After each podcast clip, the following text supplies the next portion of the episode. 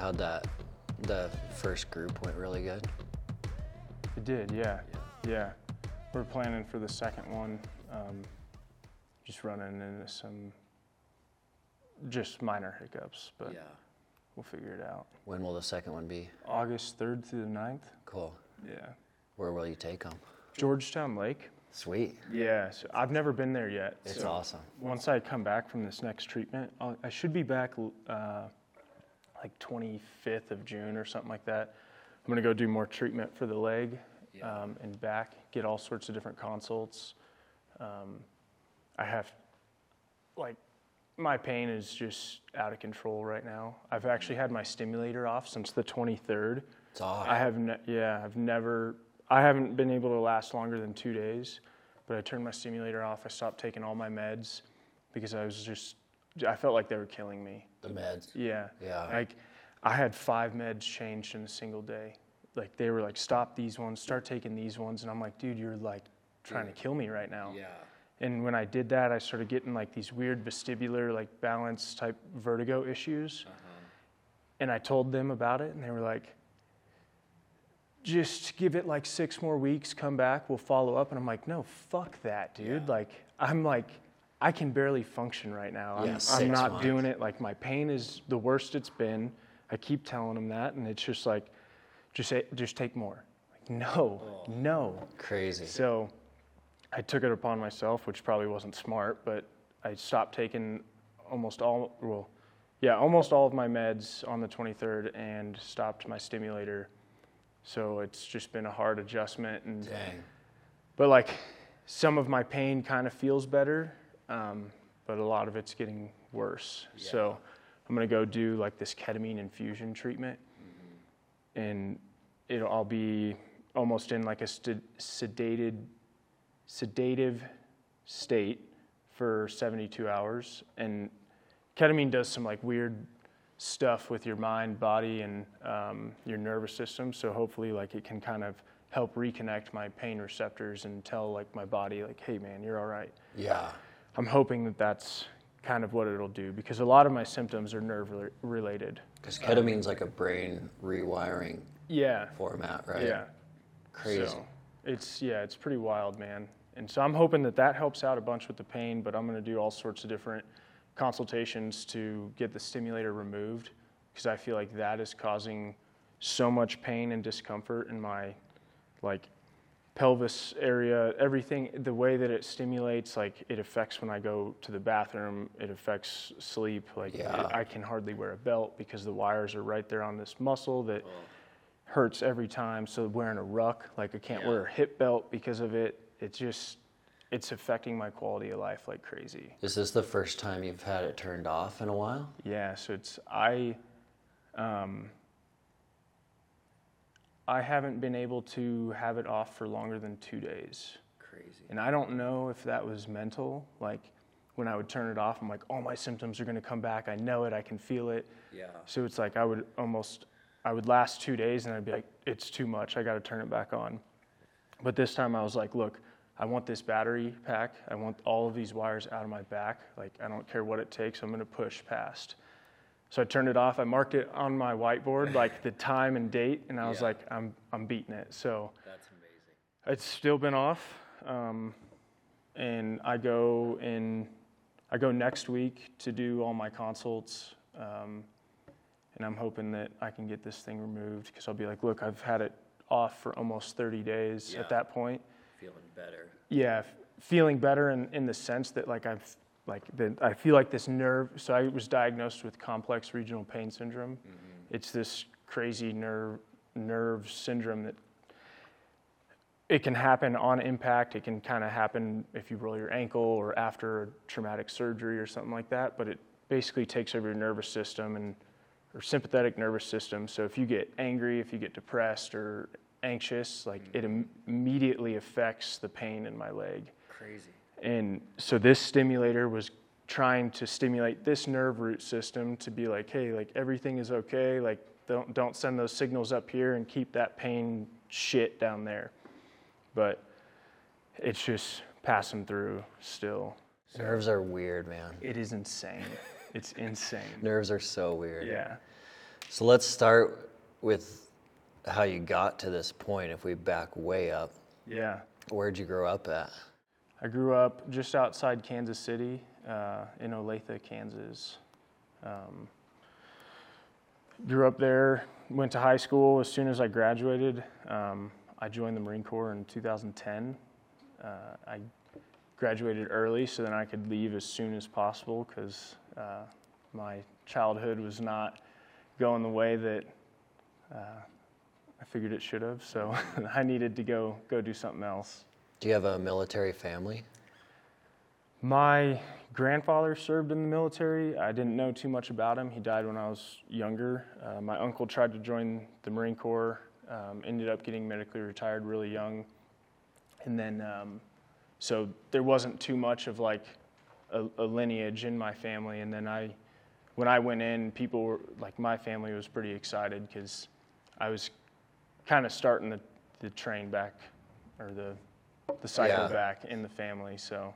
Crazy. Um, yeah, and why'd you pick the Marine Corps? man, we have the best uniforms. um, no, so like when after 9/11 happened, and then like growing up and watching, following the invasion of Iraq and Afghanistan, kind of having some of my mentors being like an, an older generation, I would hang out with my sisters. I have two older sisters, and then some of their friends ended up joining the military. I would always hear their stories when they would come back. Um, I started to just get into that like lifestyle. I liked fitness. I liked. I was very aggressive, so like fighting and any guns or hunting is kind of how I like to live my life. But then I got into some trouble, so I, I started to lose sight. But then it was like I ended up going to um, train mixed martial arts and kung fu, and when I got there, I ended up meeting um, this legend now, Rudy Reyes. I don't know Oh yeah. if you've heard of him. Yeah. Yeah. Um, Yeah. So he was training at this gym. His like one of his friends owns this kung fu gym, so he would come and spar with some of the guys that worked out there, and I got to meet him, and he was like introduced himself. He's a recon marine who's he was filming Generation Kill at that time, uh-huh. and so I started watching that, and I was like, this is exactly what I want to do. So Dude. then like I started to just idolize this guy, and I was like, man, I'm gonna go, I'm gonna join the Marine Corps, like I'm gonna be like this guy.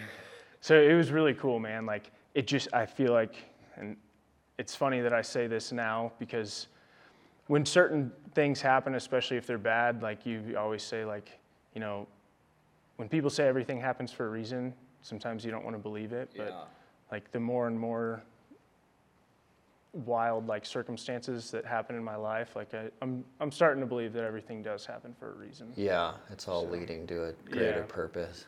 Yeah. Dude, Jimmy and I met Rudy at Sorinex Summer Strong a couple years ago. Yeah. He's so freaking jacked. Yeah. Like cut up. Oh yeah. Yeah. It's insane. He was like working at, we would like do seminars all day. Every little like five minute break we got, he would be like over in the corner doing a workout. Yeah. Jimmy and I are like, this guy's insane, dude. Yeah.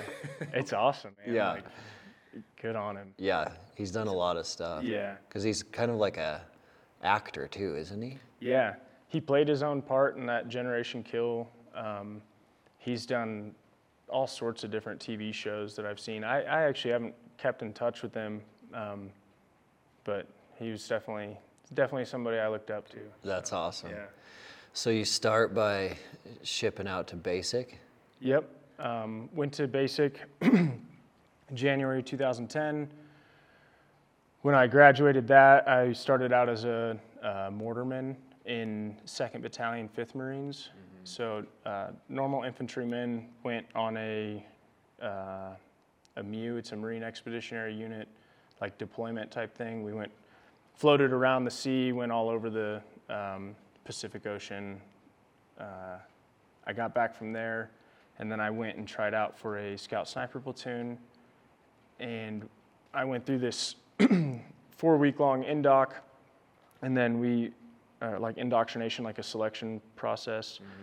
We got selected to be in the Scout Sniper platoon, and then we uh, pretty much went straight to Afghanistan after that in 2012. Um, I got to deploy with the Scout Sniper platoon there.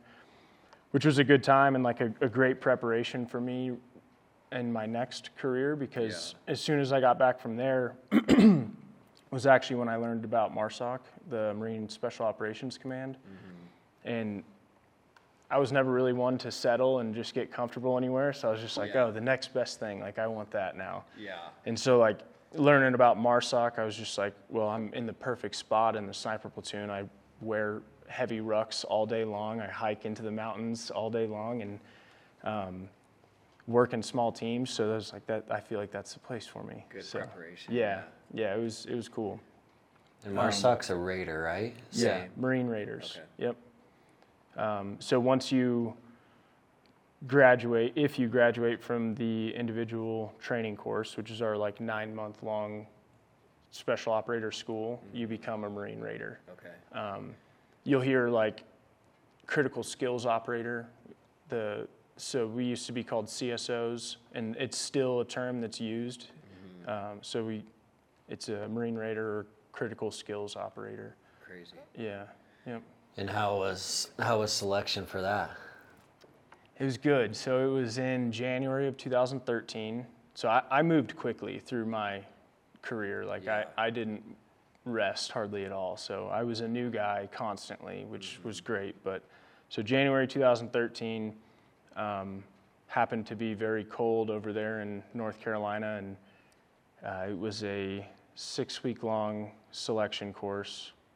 Um, it was it was good. It was a good eye opener to what I was about to get into. Was Um, it super hard? I would say so. Yeah, yeah. I mean, it wasn't easy by any means, you know. And there was a lot of rucking, a lot of running, um, a lot of land navigation. And where we were doing it in North Carolina, like terrain association, so being able to see the ridges and the mountains and you know you can actually see fingers out here. Like you can tell what terrain you're on out Yeah. there. It's so dense. Like it's so hard to tell where you're at. So it's like there's multiple times when i'd be looking around and i'm like i am super lost right Oh, now. so yeah it was uh there was definitely some scare like super scary moments where like you feel like you're absolutely lost. And there would be times where i'd throw my ruck off and i'd be like i I Don't don't, know know, what to I'm do. at. Yeah, I don't know what to do. I don't know where I'm at. Oh, But you just got to put the ruck back on and start going because you know, like there's time limits for everything. Yeah. Um, and most of the time, you're just second guessing yourself. Like you, you know what you're doing, but you just got to keep. those thoughts start creeping Yeah. in. Yep. How heavy were some of those rucks? So you had to have 45 pounds. You had to show up with 45 pounds minimum without water. I think it was without water and food. Um, and so then when you add your water and food, like you're getting up to 55, 60 pounds, and you're wearing it for some distance. Yeah. Um, our like our timed evaluated run, ruck runs were 12 miles Okay. and you would have to do those in under a certain amount of time. So I think it was two and a half hours. Under that 15 minute mile. Yep, So you're jogging you're jogging. Yeah. Yeah, you're definitely moving. the rock. Yeah. Did you see a lot of guys quit? Oh yeah. Especially like in the times where people didn't know where the end was. You know, it's like they don't tell you that for a reason because they're trying to help you or to get you to push past that like that mental barrier that you have that like it's probably I'm not going to say everybody has that demon that comes into their head when you're pushing through something, but I'm pretty sure it's 99.9% of the people out there. When you're pushing through something that that's, that's that hard and you don't know the time limit, you don't know the distance, you don't know where that, that sheep or that goat or that elk is going to be, like, like maybe it's just over this next ridge and you get there and it's not there. Yeah. Like that's when people say like, dude, I'm done. I don't, I can't make it to the next one. Like, cause I don't know if it's going to be there. They set expectations Yeah, of a finish.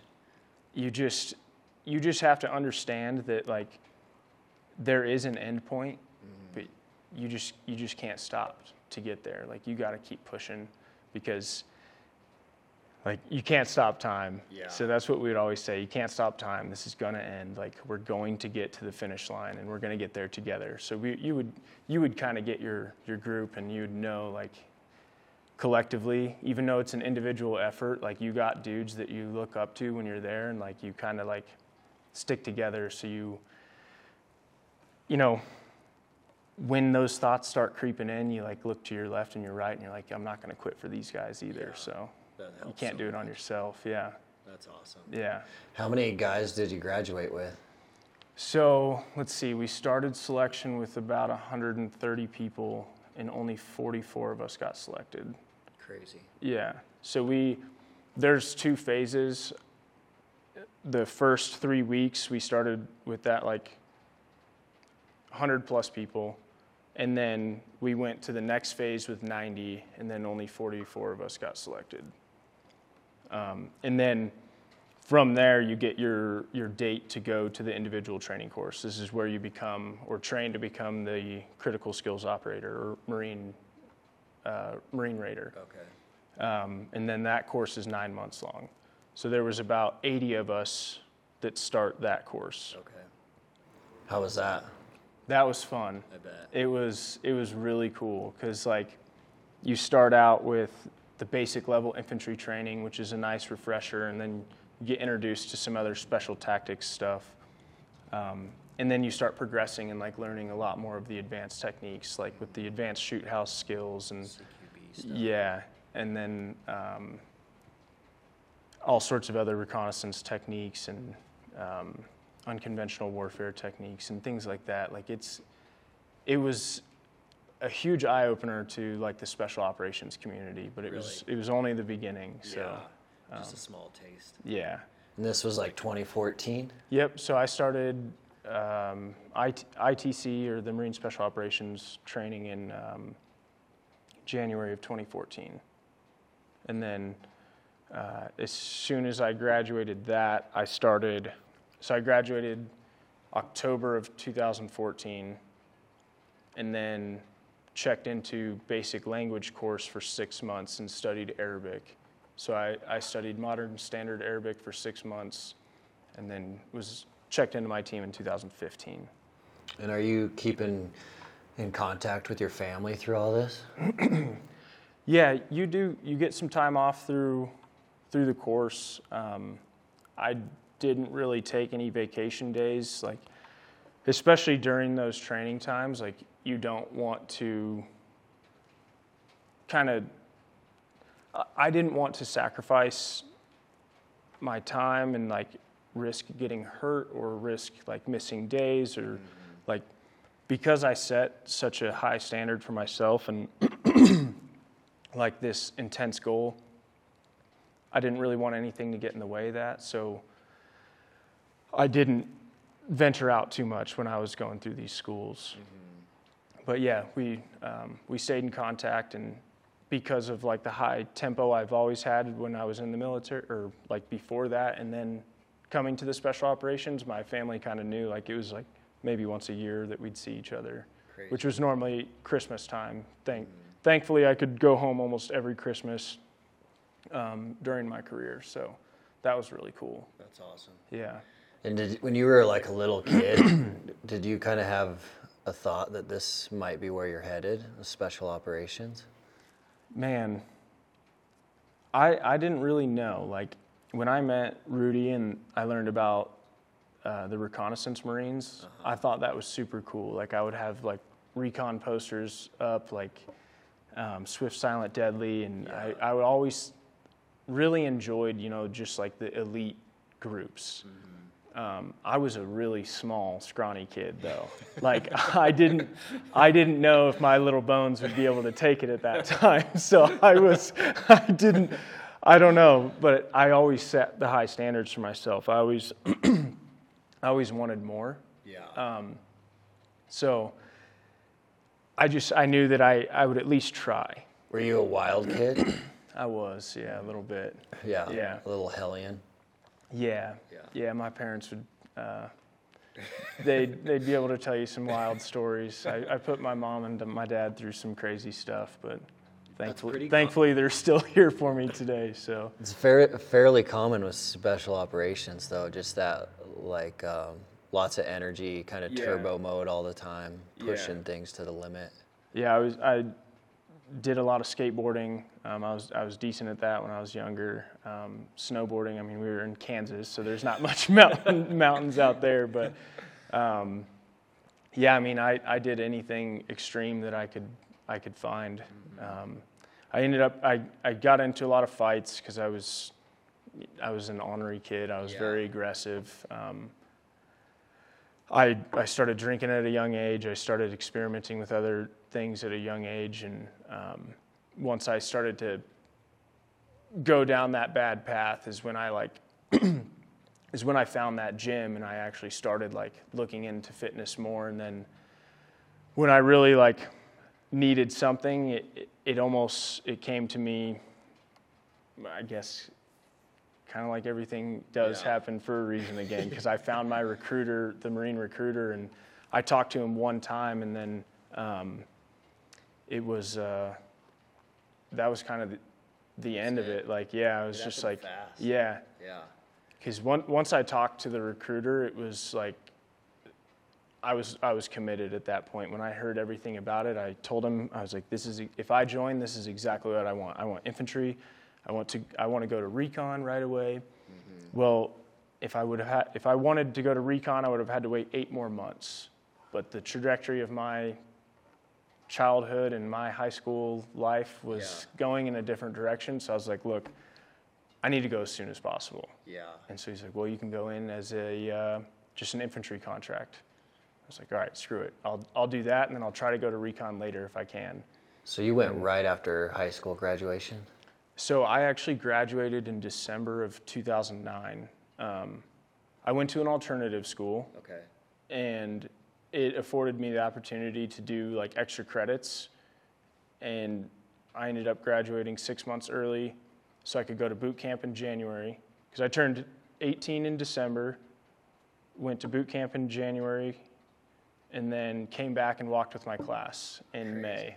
Yeah, After boot camp. after boot camp. That's awesome. Yeah, yeah. So that was kind of cool. I got I came back in my blues and walked in the walked in the graduation. So. So do you feel like the military kind of saved you from a really nasty path? 100%. Yeah. I had a pretty addictive personality. Um, I was, uh, like I, I said, I was very aggressive, so I just wasn't mixed in with the right crew. Um, I experimented with several different drugs and things like that. Uh, I didn't like authority, so it was just not going the way that I pictured my life to be going at that point. Yeah. Yeah. So jumping back up, jumping forward, 2014, you're now a Raider. Uh, through the nine-month school, what happens next? So, I, when I was actually in the basic language course, uh, we get assigned to our our unit or our team. So I was assigned to the Second Marine Special Operations Battalion. So we called it Second IB- IMSOB back then. Um, and I was assigned to Hotel Company Team Two. When I got the call from my team chief, who's uh, he's the highest enlisted on on a uh, special operations team. Uh, he called me, welcomed me to the team, said, "Hey man, we're going to this training down in Florida for a couple days or a couple weeks. We'll we'll hit you up when we come back because we're signing you up for airborne school and this and this and this." So I, I was super excited. Well, a few days after they get down there, we see on the news that uh, there was a helicopter that crashed uh, over down there in uh, down there in Florida, and seven Raiders were killed. And you know, I didn't I didn't know any of those guys at that time. I didn't know who it was, and then I put two and two together. I was like, holy shit, my team's down there. But my team chief ended up calling me later on, like that week, and said, hey man, like the, the team's all right. I'm sure you saw. Um, another team ended up crashing during a training exercise, and uh, there were seven Raiders that were killed. Crazy. And so while I'm checking into my team, all of these guys are now going to these back to back funerals. and I'm kind of getting the uh, the outside perspective of like what happens to these guys during a mass casualty like that As a brand during new guy. training as a brand new guy. Yeah, so it was it was very eye opening to like see.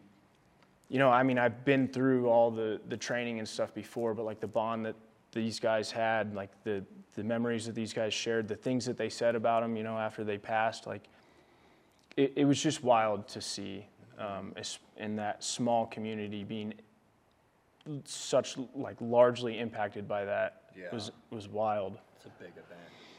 And they had just gotten back from a deployment where uh, several dudes had already been killed. Um, so it was just insane to see them have to deal with, with stuff like that. And then we were about to leave six months, seven months later for another combat deployment to Iraq. Yeah, that's an interesting way to start. Yeah. It's super unique. and it was like that was kind of like my realization of the like um, kind of just like take your emotions and shove them down and worry about them later type mentality because we didn't really have time to worry about ourselves. It was just like well we got another mission to deal with so let's just keep pushing through it. No Um, time, yeah. no time and and then there's that stigma behind the, the whole mental health thing when like if, if you feel like you're kind of emotionally wrecked you know if you want to go talk to a psych like you're worried your buddies are going to be like well he's just too weak he can't handle it it's things like that. So i mean inevitably nobody goes to get help And they don't want to lose their job or the fear of losing their Yeah. spot on the team. dudes are scared to get red flagged and being like well if i tell them that you know i am super depressed then they're going to say well you need to take a break but come to find out later on when i actually was needing help and went to seek help um, that's not the case Yeah. whatsoever so Yeah, it's kind Um, of a false reality. yeah, because when we came back from Iraq on that trip, um, I went to several schools. I went to Free Fall School. Um, I went to our advanced sniper course, um, which was amazing. Um, and then during that next workup to our next deployment uh, on July 10th of 2017, a very similar accident happened. There was a plane crash that happened over Mississippi. They killed 16 Marines, and seven of them, again, were from my company. Uh, one of them was in my team, and one of them was actually one of my best friends. His name was Talon Leach. Um, I got the phone call that night saying that their plane had just crashed, and um, these are the guys that were on the plane. And Talon was one of them, and he actually has you on his paperwork that he wants you to go notify his wife. Crazy. And dude, I lost it. Couldn't hold it in. I was like, "Are you? Are you like? I can't do that. There's no. There's no freaking way I can do that." And you know, like I, I gained my composure and told him, "All right, like I'll be there." Um, I showed up and had to get in my uniform, and Fly out there, I would. Well, they were drive. we were um, we lived like really close together. So uh, I, I drove to the battalion and then had had to meet with those guys had to get briefed on you know what actually happened what to say to the family how to do all of this stuff. So it was very formal. I had to go with a, a chaplain and then another escort um, and you know knocking on that door in the uniform and having her see me for the first time it was it was to date probably one of the hardest things i've ever done in my life She knew right away. she knew immediately um, and then it sucked because now she or then she associated me with his death and so it was very hard for us to stay friends or for her to see me again because it would kind of just remind her of, of that time when Talon passed. Um, luckily, we've been able to, like, now we're really good friends. We still stay in touch, but um, that those moments were, were very hard.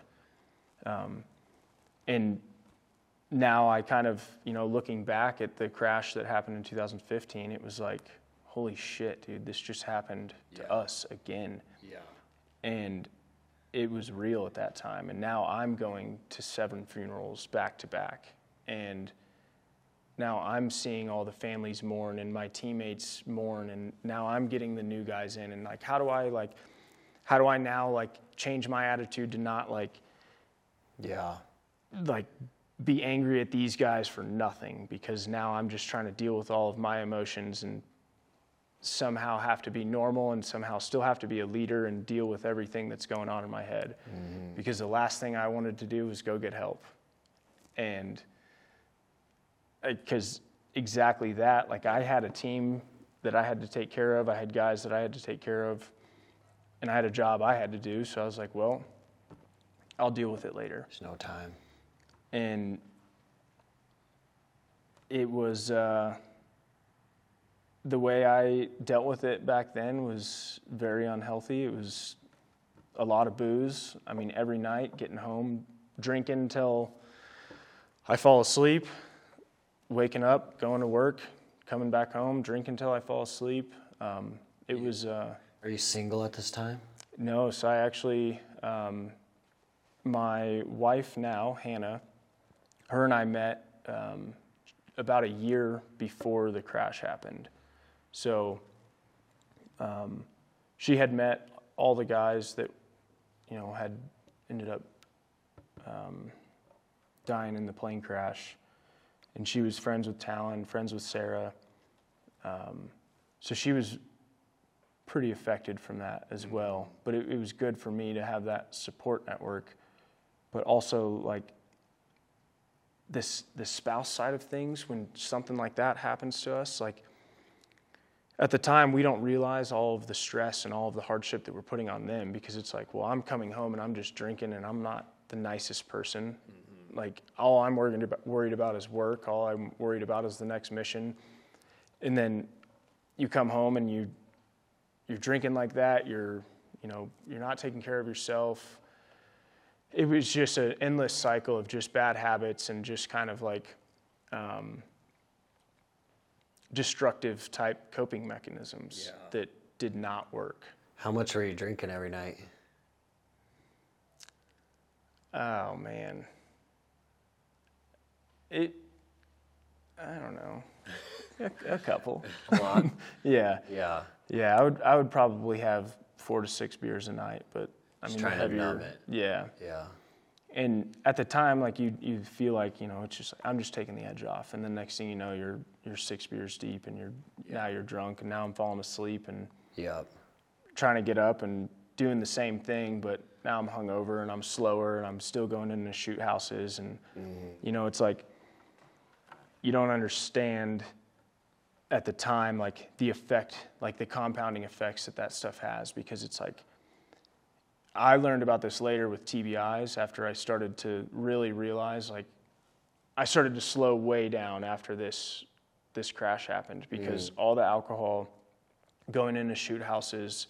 I went to this uh, this course that it's like a CQB master's course, if you will. So you you do a lot of CQB and then you do a lot of like breaching. Yep. So the close quarters battles, so you're in small shoot houses, super loud, you know, concussions all day long, throwing flashbangs in, blowing up doors. Um, and then every night going home and drinking. So I'd have all of these like little minor TBIs from all of this stuff. And then next thing you know, like my memory, my concentration, like my um, reaction times, everything was slowing down. There was times where I would forget my my entire kit, my helmet, my body armor, everything. I would leave it at home for whatever reason, and I know I'm going to go into the shoot house, and I'm like, what in the hell did I just do? So I'd have to go home, but it like it was honestly at that time when I started to see like I could I couldn't hardly remember anything. It was insane. Like and everything was getting slow. I felt like I couldn't I would get into the team room and I would just sit there blank. Like I would look at the computer and I'd be like, I don't even know what I'm doing in here. crazy. And it was honestly like I started to hit that that wall, that mental fatigue, that like brain fog, like extreme fatigue. Mm-hmm. And I talked to my wife. Well, she was my girlfriend at the time, and I said, like, there's something wrong. There's something going on. Like, I need to figure it out. So that was the first time. It was in 2018 that I went to try to go get help.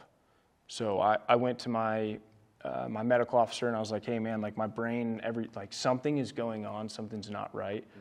Like these are kind of my habits right now, and um, I went and get, got evaluated for TBIs and ended up going through some some initial treatments then, and kind of started my first round of like talking to people about like things that happened. Um, but at that point, like I, I kind of didn't really care Yeah. still. Um, and then I started training for this next deployment um, for Iraq in 2020. Did he have anything that was going to help you out? Man, I, I tried all sorts of different things. Like, uh, um, I did a lot of occupational therapy and then, like, a lot of eye vision therapy.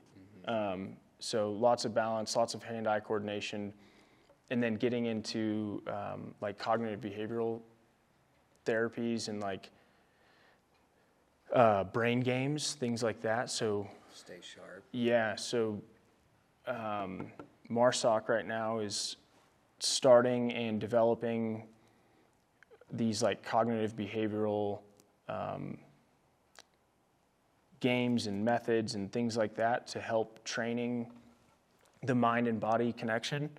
So it's it's awesome to see the development because they're really starting to push like the cognitive raiders, what they call it. So it's Yeah. like not only can we shoot, move, and communicate in the, in the shoot house and things like that, but it's like they're starting to the, to train the brain to be able to do those like minute tasks and under extreme stress. So awesome. like all of these different puzzles and there's like there's so many apps out there that help like keep our brains fresh, like the Brain HQ or things like that. Like you can just play these little mind games that help out. Yeah. And I didn't realize how much that would help my memory and my attentiveness and my reaction times, but it was actually pretty cool, man. Once I started doing all of these things, like I really started to get fast again. I started to be able to think again. Um, I, di- I wasn't taking any medications. I wasn't taking any drugs. Um, I was able to stop drinking a lot, uh, and then, yeah, I just I took that very seriously. So that was like my my time for like my mental health clarity. But it was just like these brain games that I would That's do awesome. all the time. That's yeah, cool. yeah. And that was before your next deployment. It was, yeah. And so it was that kind of allowed me to reset my goals. You know, it was like, because I, I, I started to get comfortable. Like, I didn't, I was like, well, I can just kind of stay in the team. I can manage this. I can, I can just be an operator. But that wasn't like who I wanted to be. I always, I always wanted more. and so, Climb, yeah. yeah, so when I started this next workup, I started to commit myself to another selection. Um, I started to train up and started to like forecast it. Like I wanted to go to Delta selection. Um, so I really started to train my mind and my body for that. I was doing a lot more rucking, a lot more running. Um, I got into more of the endurance style fitness, so doing triathlons, um, running long distances for marathons, and all sorts of other different things. Uh, and before this Iraq deployment in 2020, I was probably the most fit that I've ever been, and it was great because I was working on my nutrition, my mental health, my Everything. my fitness. Yeah, it was it was awesome. Um, and so, I had set that goal. Like, I when I come back from this deployment, I'm going to do another year of training, and then I'm going to go try out for uh, Delta Force. And so I've, I had all of these plans, man. Like Mapped out. mapped out Yeah. and it was cool because like now i had like we had this stellar team dude like these guys were just they were hungry Yeah. they were they were younger they were just like i mean i had a team of just like beasts it was it was really cool How big's your team? it's so we have 12 operators and then we get attachments of all sorts of different guys. So whenever we deployed we had 22 guys that we deployed with. So like medics and yeah we had CCT stuff. we had two medics.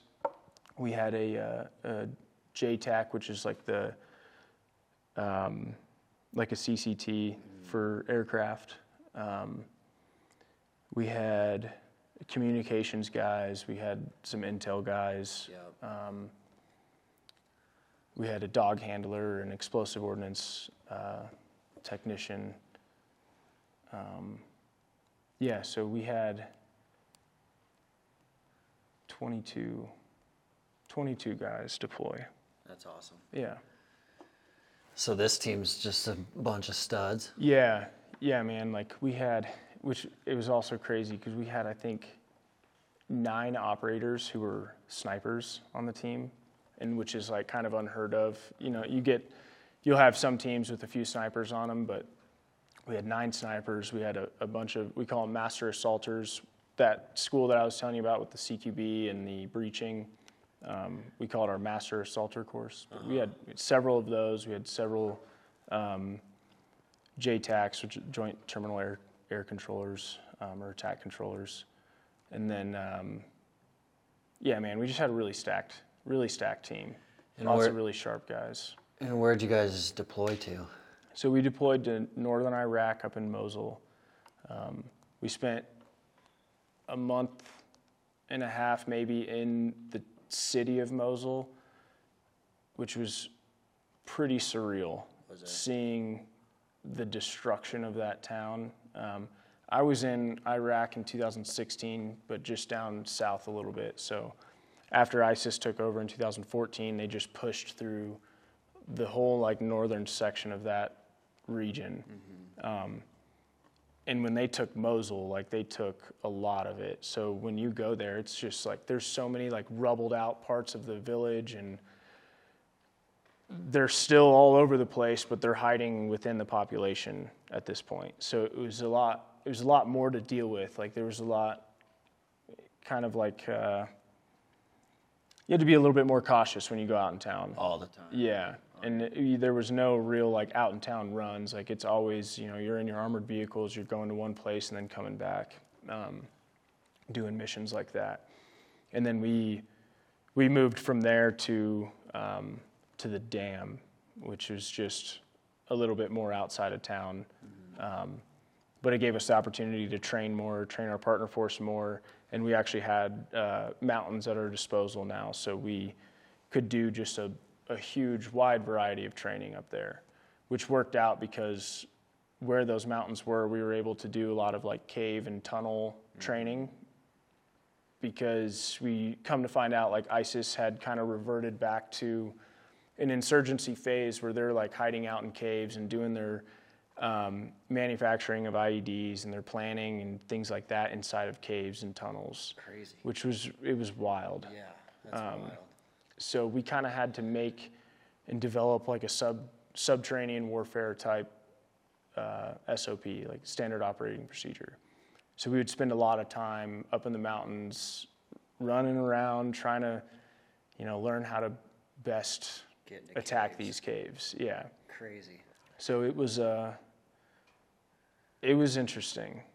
Um, we we played a lot with uh, with a lot of explosives, trying to figure out how to like maybe collapse the caves or open up the the entrances more and things like that. So we we got pretty uh, innovative with that.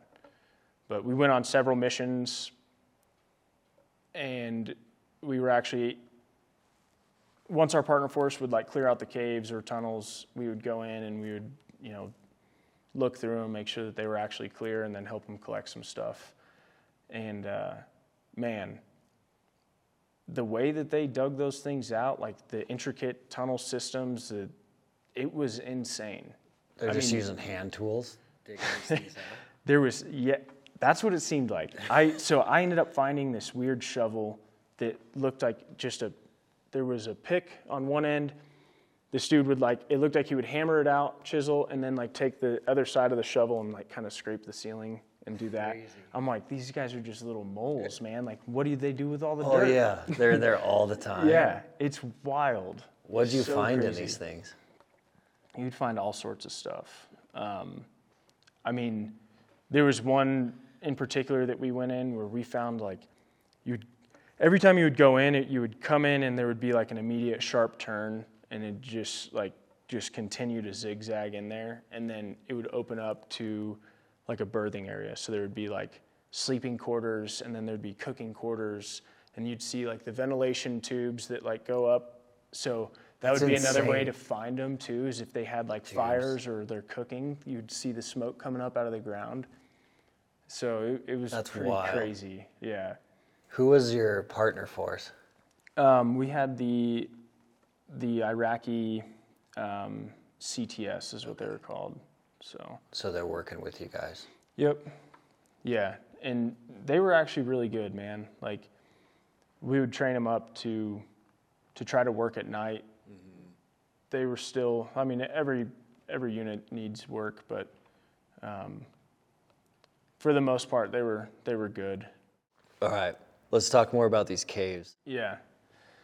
Um, yeah, so once our partner force would go into these caves and clear them out,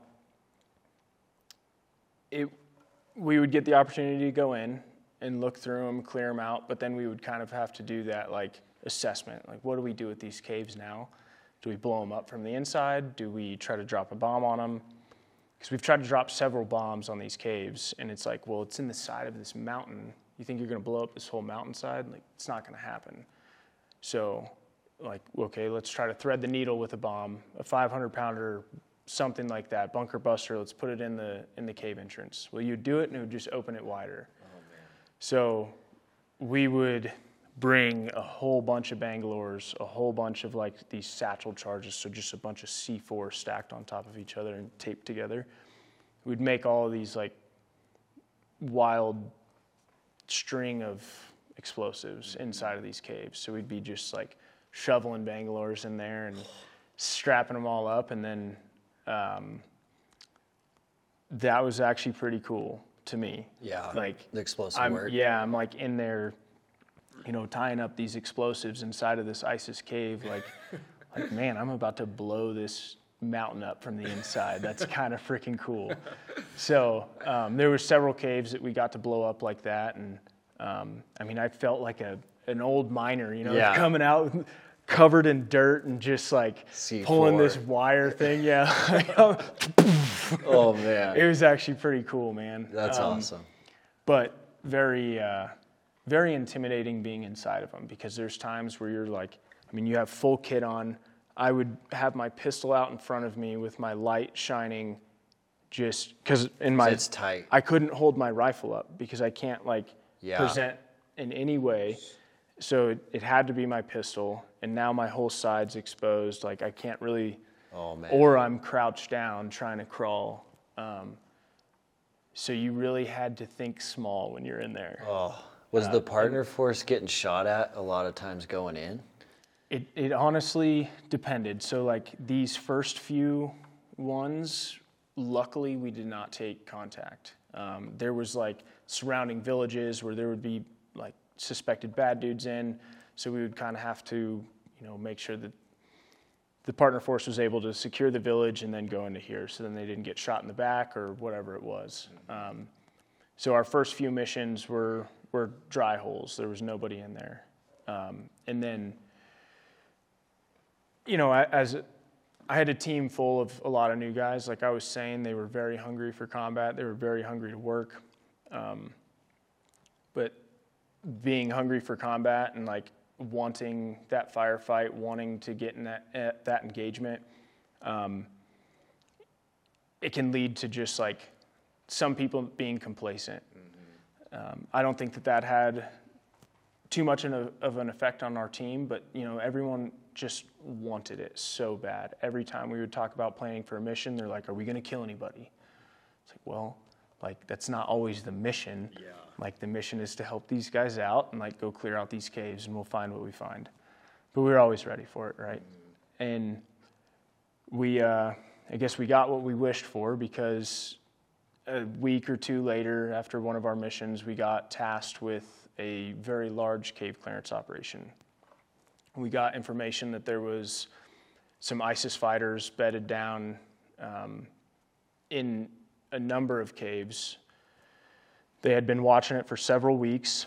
They had seen seven ISIS fighters coming in and out, and um, it was just where they were was in, in the side of this like really steep mountain. Um, there was these massive rocks that they had dug out, and you could see the huge cave entrances in some of them. And then some of them you could only see that they would just walk in and disappear. So I think like by the time that we had been given this mission, they had only seen seven fighters and maybe four or five cave entrances. Um, and every time we would map them out on the on the map, figure out where they are. And now that my team is tasked with this, um, we came up with a with a plan. We had 50 partner force. We also had to hit this village that was below um, below the mountain range because there was a suspected guy down there. So now we had to split up the the team. I took the guys. Um, to land on the caves and, and go in there. So we had two helicopters that landed at the same time. Um, when we landed up here on the mountain, I, I walked up and met the uh, the ground force. There there was already guys set up there because at this point, like this operation became so large, we had a, a lot of people in play. All Marines. No, there was Marines, there was Army, um, Navy, of course, for our uh, medics and all sorts of stuff like that. Um, we we had yeah, did I say we had 50 of our partner force guys out there, so 25 with us, and then 25 with the other force that landed down there at the little village. Um, we had some French special operators with us, and then um, I think that was about it. So I had fr- eight French operators with me, 25 partner force, and then five Americans right off the bat. And so we started our trek up the mountain and we met the ground force. Um, and when we met the ground force, the first two dudes that I talked to was uh, one of my buddies, Isaiah, and then uh, one of my buddies, my old team commander, uh, Major Mo Navas. He was one of the ones that was um, ultimately killed in, in this mission, but he was the first one that gave me a massive bear hug right when I got to the top. Yeah.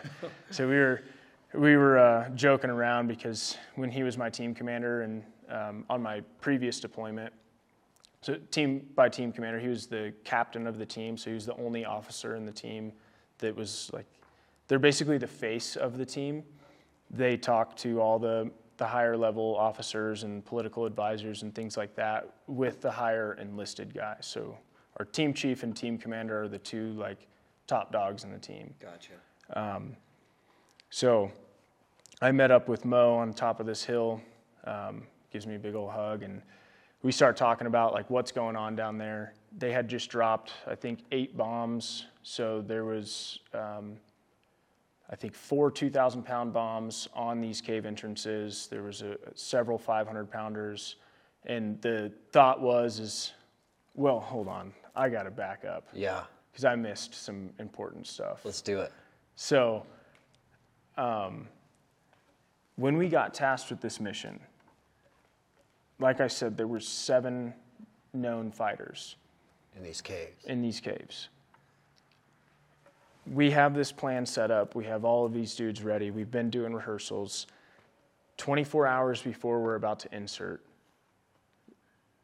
we start getting intel that there's now eight fighters Oh no. there's nine fighters. We get another, like, I, I think, shoot, it might have been eight hours before we were about to insert. They're like, there's 12 dudes out here now. Oh man.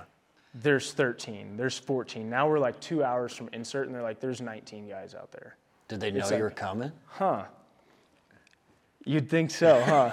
like, somebody talked. Yeah. Because it's like, we told our partner force, or we told whoever Yeah. 24 hours before we were about to go in, and then conveniently, or ironically, whatever the word is, Ten like more now guys show yeah. up. Crazy. You wouldn't, you don't think that those are reinforcements? Like, you- Yeah. you, don't think they know we're coming? Yeah.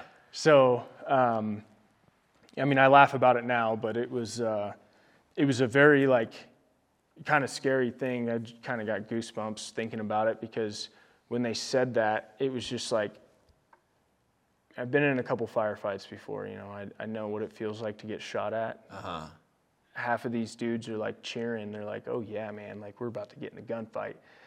They don't know. And you know, it's it's hard to tell them. Like you, you don't want to be like, "Look, like shut up!" Like you don't want to be excited about this because that that's what they trained for. Like they want to get out there and they want to fight, which I I love.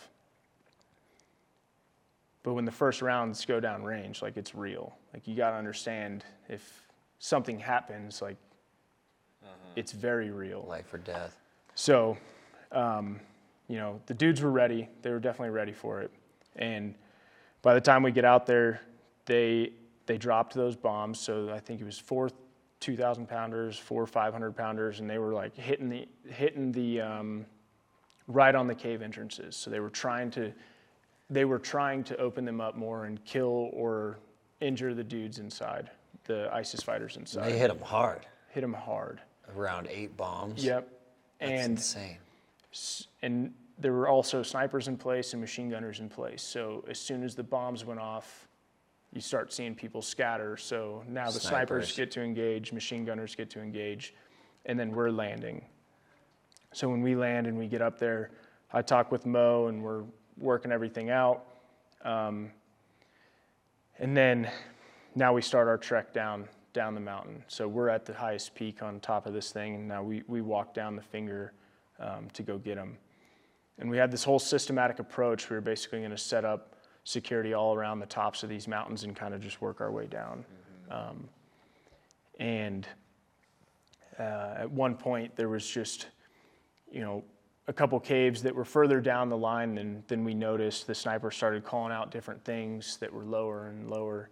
And uh, one of the elements ended up splitting up and getting a little bit lower than intended. Um, so my element is now clearing out these caves. I had already, um, we had already engaged a dude in a cave, and now we are doing. Um, we're, we're just checking out that cave. There was a suspected IED, so it took us a little bit longer to clear that. Our EOD tech had to come up there, render, yeah, check it, make sure that there was nothing crazy going on, and then we got in there, made sure that that bad dude was dead. Um, did our searches, quick searches on him, and then continued on to the next caves. And so it was like that guy right there was an testament that like there's more caves, there's more fighting positions than we thought there was that they were out here. Um, so now we move on, and now we're looking into like one of the main caves, and like just to paint the picture of like how wild these things were. Um, like our our first thing whenever we get to a cave is we're going to throw some sort of explosive in there just to like kind of you know Clear yeah clear it kind of rumble them up if there's somebody right in there. Um, so i threw this grenade in there. It's an anti-structure munition so it's a, almost a full pound of c4 inside of this thing. It's a it packs a big old punch. Um, so I, I threw it up in there and it and it explodes and shoots all sorts of dust everywhere and like your kind of brain gets a little rattled and once the dust clears and you look in there, it settles. There's this dead ISIS fighter in there with a full combat load, like magazines, everything.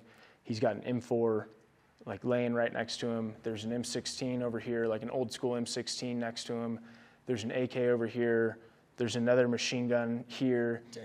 And then mounted into the wall is a belt fed machine gun, like looking down into the valley. Like these dudes were Mounted on the rocks. mounted on the rocks. There was this small little crawl space that you would crawl up and then they would mount it. So there, So you like, can't hit them. you would not ever be able to kill that dude. Crazy. If you're coming up from that valley, like, it was insane. And as I'm looking in there, like evaluating all this stuff, taking it all in, um, I hear this hell break loose behind me. And the other element is taking contact. And it's machine guns, it's grenades, explosions, all sorts of stuff. Like it is madness right off the bat. Um, but, you know, knowing that it's my team, they're calling it in over the radio, it's all good. Um, I keep doing what I'm doing. but all of this is happening like seconds and seconds. And next radio call comes in, there's a casualty. And at first, like, it sounded like it was a partner force casualty. So I'm, I immediately continued to do what I'm doing. I'm talking to my partner force saying, like, hey guys, like, focus, quit looking over there. We have a job to do. Well, next thing you know, there's another radio call that comes in that says that there's an eagle down. And an eagle is a term for a U.S. Uh, operator. And at that point, like, immediately my stomach drops. And I'm like, okay, it's, it's all right. Like, we got a job to do. Like, come on, guys, focus. And then next thing you know, it's like there's another eagle down. I was like, okay, fuck this. You guys watch this. I got to go. And um, I, uh, I turned and I ran, like, probably in the most unsafe manner that I could have. but I, I knew, like, I needed to get down there as, How as far away as is it? possible. Uh, now, like, trying to map it out in my head or remember it, I think it was only like 200 meters, but it was up and over another finger. And when I went up this finger, like this hillside, as I'm coming down, like I can see them in this small ravine at the at the base of this other finger. Um, and I can see all like the gunfire, the explosions, and stuff like that. But as I'm walking down, I'm walking in between two caves. And I'm like, holy shit. Caves like, they everywhere. are everywhere. And there's blankets in this one, there's cooking utensils in this one. So, I mean, I don't. be anywhere. Yeah, so I just walk by and I shoot through the blankets and I shoot through that stuff and then I just keep going. Like, I, I, have, I have to get there. So I run down there and there's a, a group of guys standing here at the base of the ravine. There's people frozen everywhere. Most of it was partner force They didn't know what to do. Yeah. Most of the partner force had already ran away. Um, and there's just a massive battle going on in this ravine. So I asked these guys, hey, where are the casualties? They didn't speak English, so I threw my ruck on and just jumped in there. And I see one French operator fighting uh, next to this wall. He's shooting, he's taking cover. I try to talk to him, like, hey, man, where are the casualties? And he's just pointing. I'm like, okay, well, the gun speaks. Like, that's, that's where we need to fight. So now I'm trying to climb up these rocks to get a better view. And I could see like what looked like a body in these rocks. And I, I get a little bit closer, and as I come up a little bit closer, I peek my head up, and now I'm staring dead face into the center of this cave.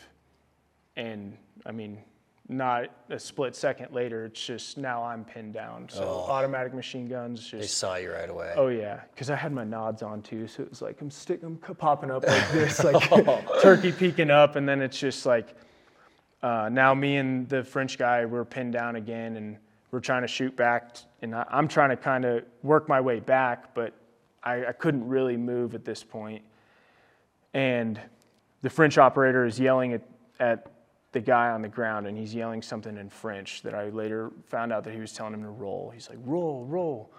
And these legs just fly up, and my natural instinct was to run up there and grab him. So I ran up, gun in one hand. This my right hand was free, and I just start blazing. Like I'm shooting at this cave, and they're shooting at us. And somehow, magically, I was able to grab this dude and pull him out of the rocks, shove him down like the rest of the little hill that was behind me.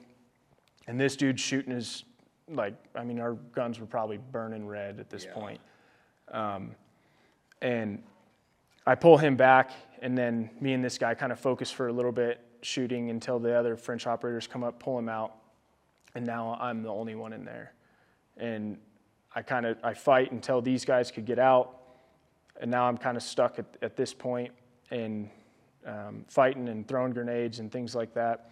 And then finally, th- somebody throws a smoke, and I'm like, okay, screw this, dude. I got to get out of here. So I, I run out, and but now I know that there's two more casualties at this point. We're trying to come up with a quick game plan, and I'm talking to the snipers that are above, and I say like, hey guys, and does anybody see him? And he's like, I think I see one of the bodies. Just to clarify, the, a casualty on the radio could be an injury. It's not always death. Correct. Right? Okay. Correct. So at this point, we did not know if they were alive or dead, but there was no radio um, calls coming in from them, and so you know, now seeing the cave, I'm like, okay, maybe they're just staying as quiet as they can so then they don't get seen, they don't get shot again. Um, so I'm talking with the, the snipers, and they're like, just walk up to this dead tree. And so I'm like creeping as slow as I can, and it's like eerie quiet at this point. And I'm, I'm creeping up there, and then as I get closer and closer, now I see like I see the edge of the cave. Or I'm basically on the roof of the cave. So like now I see the edge and into the ravine, and now I see one of the bodies laying there. You're right above it. Yeah, and but it's probably a 15 foot drop to the bottom, and so um, I see one body, and I keep moving up a little bit closer, and then I see the other body laying right there at the mouth of the cave. Um, Americans. Americans, and so one of them was my team chief Diego Pongo, um, and then the other one was Major Mo Navas, um, who was the executive officer for the entire company at this point. Um, and I sat there for seconds, maybe a minute. Um, Diego, I knew just by the look of him, he was for sure dead. Um, I was looking at Mo, and he still had his hand on his gun. He had his other hand by his side, pushing him back. And he, I mean, he fought till the last breath that he had, but his eyes, he, he, he looked like he was still there. Um, so whispered his name a few times, and no response, no movement, no nothing. Um, yeah, I knew, I knew he was gone. And that cave's so, still full of fighters. Yeah. So I, I pulled back for just a second and uh, called up to the commander and said, hey, man, like, this is the update. Diego and Mo, um, they're both dead. There's no easy way to say it. There's no easy way to say it over the radio. Like, I'm not going to be formal about it. They're, they're gone. And it's no more a cave clearance operation, it's a recovery mission now. Mm-hmm. Um, and so I told the commander, I was like, hey, like, they're gone, but I'm coming up with a plan down here, and we're gonna we're gonna go in and we're gonna try to get them. Um, my only thought was to go up there and just try to chuck grenades into the entrance and possibly get, a lull and jump down there and grab them. Um, I went up there for the first time and peeked my head down and over into the cave and chucked a chucked a grenade down in there and immediately like the mountain opened up again and people were firing and like contact so um, coordinating with the snipers that were above me um, i told them every time i go up here i need you to shoot these dudes i was like i know i'm going to be extremely close to your rounds but this is this is this is the only way. Yeah. So I went up there several more times trying to throw grenades in there, but the contact was way too heavy. They kind of shooting straight up at you. Yeah, and there was actually like an opposing cave entrance too that we found out that they were in, and then we later found out that there were more fighting positions in the wall, like of the face of the mountain behind us, um, because later. Um, so once I had once I attempted that time, we pulled back for the medevac of the casualty. Um, after we had tried to medevac of the, the French casualty, um, who so he he survived. He was shot through and through in the left leg, and then shot once in the top of the head. It went through his helmet and like gave him a haircut. It was freaking wild, Crazy. wild. Um, and so we, we medevaced him. He was hoisted off of the mountain. So, like a, a medic came down and hooked him up to um, basically a sled, a, a Skedco.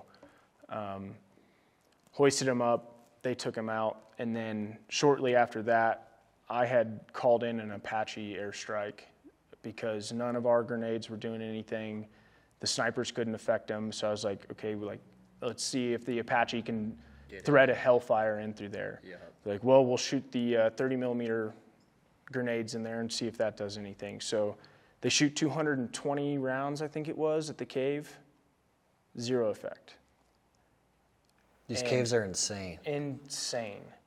Like, I mean, this one had these rocks like stacked like perfectly for them to have these murder holes, like these fighting positions all over this thing. Like, it was the most wild, insane cave.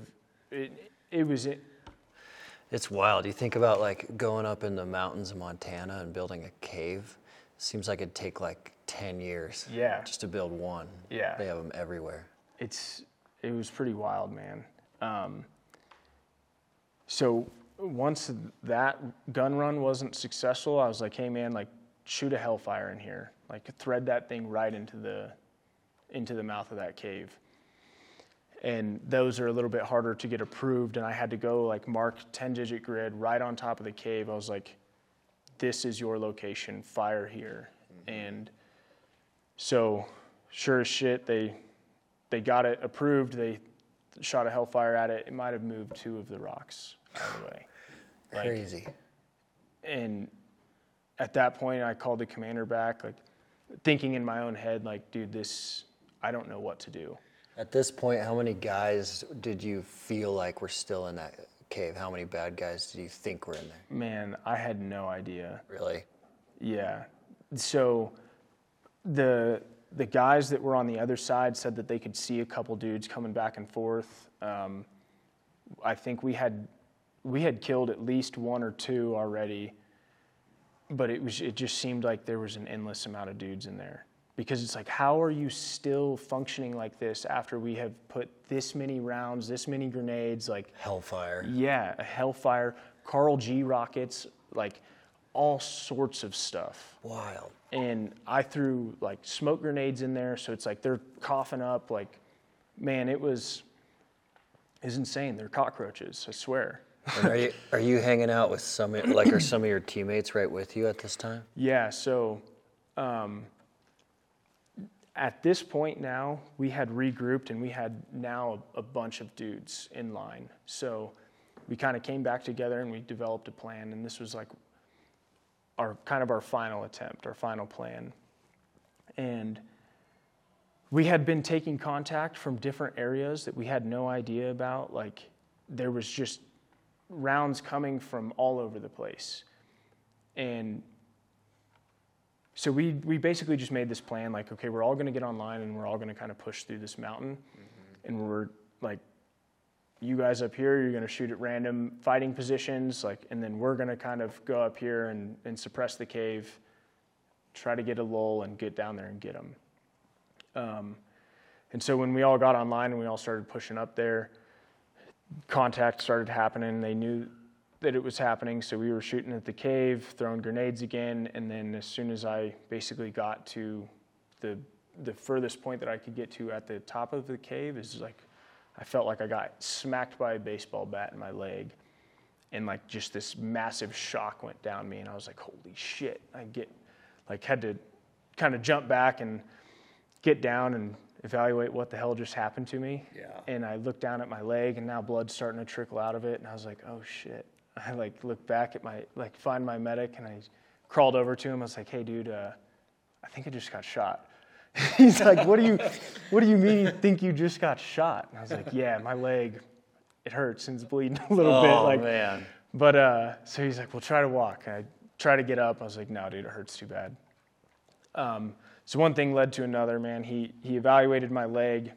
Um, I couldn't put any weight on it, and In the calf. right in the shin. Um, it missed my bone. It like it looked like it only went into that the shin muscle, but for some reason there was so much pain. Um, later found out that it, it severed my nerve right off the bat, just kind of destroyed that whole thing. Um, my superficial peroneal nerve, so it was one of my sensory nerves, so it's super fucking painful. Oh, an important one. Yeah Dang it. but not uh, not really important for motor function, so I could still walk. Yeah. Uh, It was just very For painful. pain. Yeah. Um, and so at this point, like now I'm a casualty. Everyone's tired. We're almost we're almost empty on ammo. How long We have were- no water. How long were you out there? At this point, you At think? this point, it had been, we had been fighting for about five or six hours. Crazy. So the whole mission itself, we had probably been out there for eight, nine hours.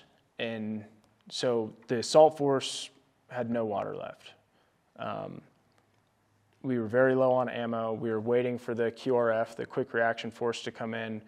Um, and now I'm a casualty. And we're trying to figure it out. And I told the commander, like, look, we still have to do something. Like, there's got to be an explanation. And he said, like, you guys, you guys need to pull back. Um, they had been doing other planning that there was another unit that was going to come in later that night and recover those guys. Um, so a special missions unit, which happened to be the Delta Force guys, ended up coming in that night, bringing like 60 something Americans in there, and um, they uh, they also ran in to a lot of trouble. Um, as soon as they got to the cave, they did some call outs, whatever it was. They ended up going down there, um, killing four four bad guys right off the bat. Uh, suicide vest cranked off inside of there, blowing two of the operators off of the cave, like where I was working. I was like, that's a 15 foot drop. And they fell all the way into the bottom. But luckily, Crazy. nobody got um, super injured from that. They were able to recover both of the Americans. Um, and then, like, talking about the extensive, like, networks of those caves, he said that they walked in there and, like, as soon as they saw like rows of like different tunnels going different ways and big berthing areas, they're like, no, we're getting out of here now. They pulled out, they rescued our teammates, they brought them home, and then they dropped like 20,000 pounds of bombs. That might be an exaggeration, but it was close to that. So, Crazy. yeah, destroyed that whole side of that mountain right there. So, Insane. yeah. Um, So the the round in your shin, do you think was that just like one of those random ones from the side of the mountain? I, I think so. So, like, I guess what I was going to get into was how we found out that there was multiple different fighting positions. Was there was a group of our operators just to the south of me, 10 meters, maybe 15 meters. Um, and I mean, you know, well, I guess so in yards, like we'll just say 30 yards. Yeah. And on a steep mountainside, that could feel like kind of a ways. Um, and this, these guys took contact from somewhere on the side of the mountain. Come to find out that our dog handler, who's a massive human, he's 240 pounds, like he's six foot four, just he's a huge guy. Yeah. Um, he took six rounds, but didn't know because his adrenaline's going so so much, and it didn't hit like his body. Two of them hit his plates. So one of them broke his push to talk. One of them hit like right in his magazine, so it went through his mag. Um, the other one like went through his dump pouch where you know he puts his extra mags in. He didn't even know. He didn't even know until he like they're medevacing me, and he goes down to like talk on the radio, and he looks and he's like, "Holy shit!" It's like exploded. My Right on his chest. Yeah, and Crazy. so um, that that was that was pretty wild to to see just because I mean I only had my perspective of, of where I was until you know I'd start talking to the dudes after the mission and find out this dude gets blasted a whole bunch. Six and rounds. Yeah, it, it was wild. So Was it hard Um, for you to get pulled off the mountain? so I I'm a very stubborn person. So as soon as this happened and like how chaotic everything else was, originally like I would have been put on a litter and they would have carried me because of how bad my pain was. Well, at this point, like I didn't want any more guns out of the fight, so I just said like, "Hey, I'll, I'm gonna walk. You guys just make a, a wedge around me and protect me if I need it." Yeah. So I tried walking up the mountain as far as I could so then we could get extracted. I wanted to be extracted with my team, um, but my pain ended up becoming too bad. And as I made it, I think I probably walked 300 meters, but up the mountain. Um, I didn't take drugs until I was about 10 steps away from where I was stopping. The medic came up. He's like, dude, just take the fucking pills or Morphine. take, take the, um, Yeah, the lollipop. Yeah. And uh, so I, I started sucking on the morphine lollipop, and then we, uh, well, so he came up to me and was like, "Hey, man, like you got to take this, the pain meds. You're in too much pain. I already called in the medevac for you. Like, you're going, you're getting out." So I was pretty bummed um, because I wanted to stay there till the end, and Yeah. uh, but it, I mean that was the right thing to do. So Yeah. we hung out and the the medevac came to get me and so they had to bring in the hoist for me because it was too steep you couldn't land a helicopter on there so the medic comes down and scoops me up picks me up and brings me into the helicopter and um, medic was like how's your pain? Touches my leg. And i was like oh shit. It hurts man. And then like at the same time they, they hit me with ketamine. And then that was my first introduction to ketamine and it was not a good one. Um, I immediately like went into this like super bad trip where I got sucked back down in the mountain and I see Mo and Diego in their same spot, but I could hear their voices like yelling at me. And at this point, I couldn't touch my push to talk, trying to talk talk back to them, and What? it was wild Right away? right away, immediately. And then I came out of it when I was like getting taken off of the helicopter and brought into like the um, uh, hospital area to get treated. And so it was just, um, it did not feel real, just how much. With the ketamine too. Yeah. Yeah. I like that. Weird. That's insane. Yeah, it, it was pretty wild, man. Um, so got evaluated there. Like it seemed like a pretty superficial wound at the time. Um, seemed like it was just a little bit of nerve pain, a little bit of muscle pain. Uh, didn't look like that much. There was no exit wound. So what I'm thinking is like a ricochet came off and just smacked me. I we don't really know. Um, there's a little bit of stuff still in my leg, so. Um, It's crazy there's no exit. yeah, and the, for especially for the amount of damage it did inside of my leg. Yeah. But I did a lot of calf raises. Maybe that was It's all those calf raises Yeah, at the that's gym. right. Um, Because there's probably a five five six. it. I would assume it was seven six two, just because of the. Well, I guess that no, because they had M4s and M16s Yeah, too. so I who just, knows? Yeah. Um, but when they told me, when I was there getting evaluated, they were like, "You'll be walking in two weeks. Like, no big deal." Um, I'm, I was happy about it. Like, cool, man. I'm super glad to get back to the team. I get back to the team house, and uh, it was um, not getting any better. Two weeks go by. I called back up there and I was like, look, dude, I still can't walk. I'm still in crutches. I need more help. Um, which was probably the hardest thing for me to do is to admit that, like, I, I got to leave the team and go back and do some more treatment. But I thought I was just going to go up there and they were going to reevaluate me, maybe give me some more drugs, and then I'd be back at the team's house. Well, when I get up there, they're like, "No, dude, it's it's a little bit too severe. Like you're going to have to go back to the states." So now I have to call my team back, and I'm like, "Hey guys, like, I got to make the call, man. Like I'm not going to be able to walk. I can't help you guys. I can't stay here. I, I have to go back for for more treatment." That's hard. And so, I mean, at this point, there's just a whole whirlwind of emotions because, like, to me, in that mission, like, I felt like an absolute failure. Like, those guys were in my team. I felt like I should have been the one to pull them out, to bring them home. Um, I felt like I should have been the one to, you know, keep my team together and, you know, uh, yeah, man, I just felt like, you know, I, I had failed them and I had failed the mission. And then when I had to tell them that I had to go home, Oh yeah. um,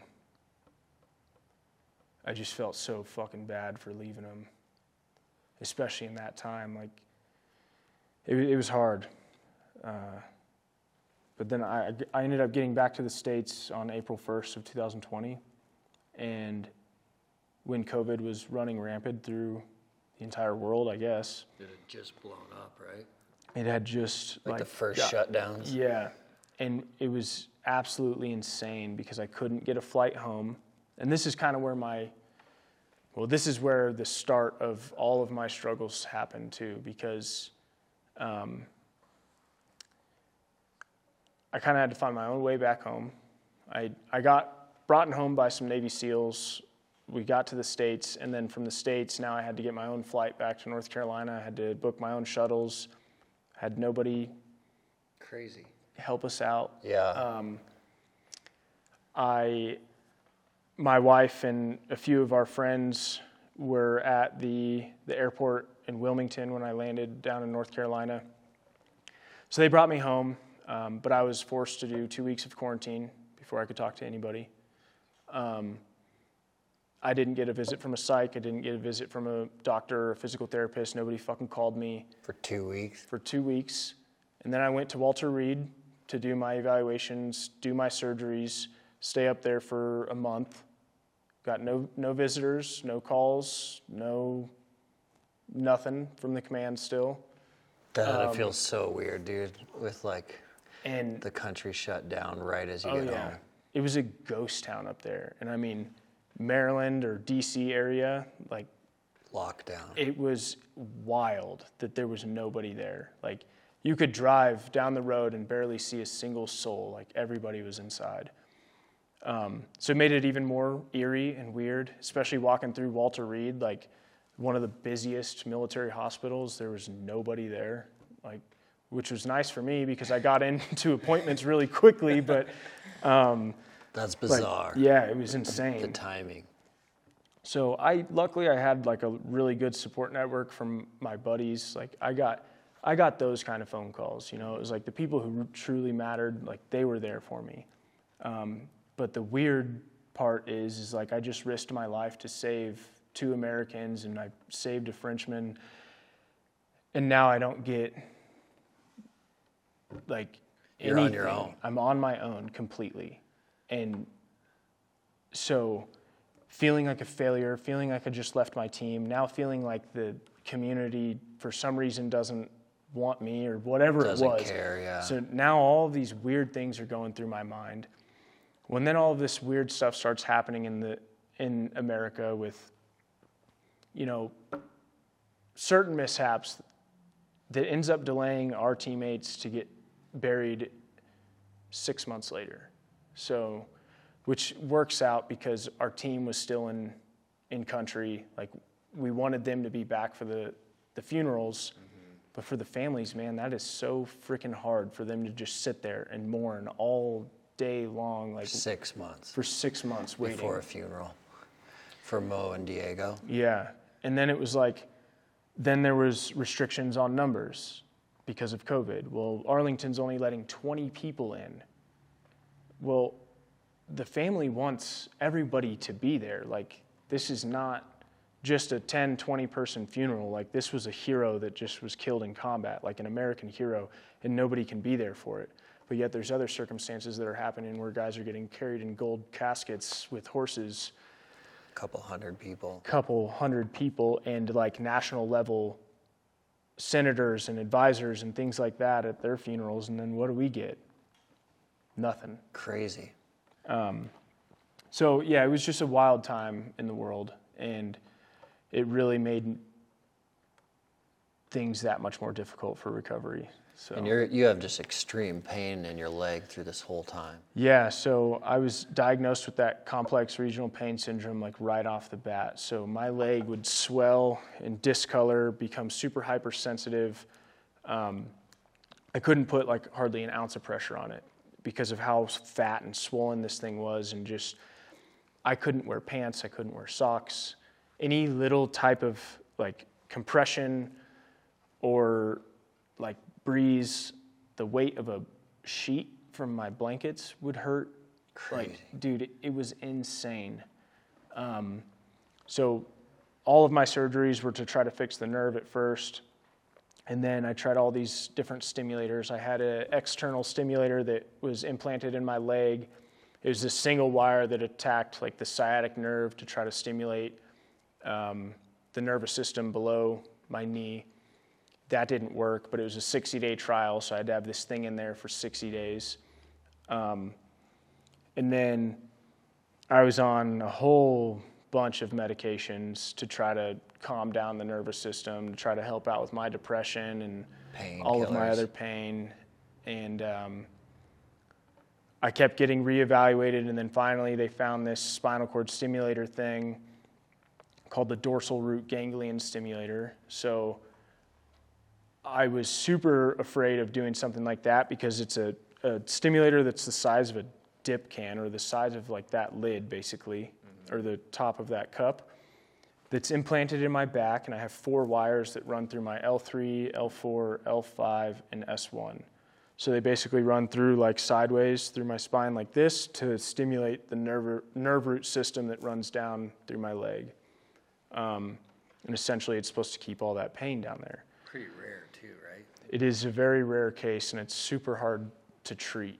Um, and people can go into remission from it. That you can get, you can basically cure yourself somehow.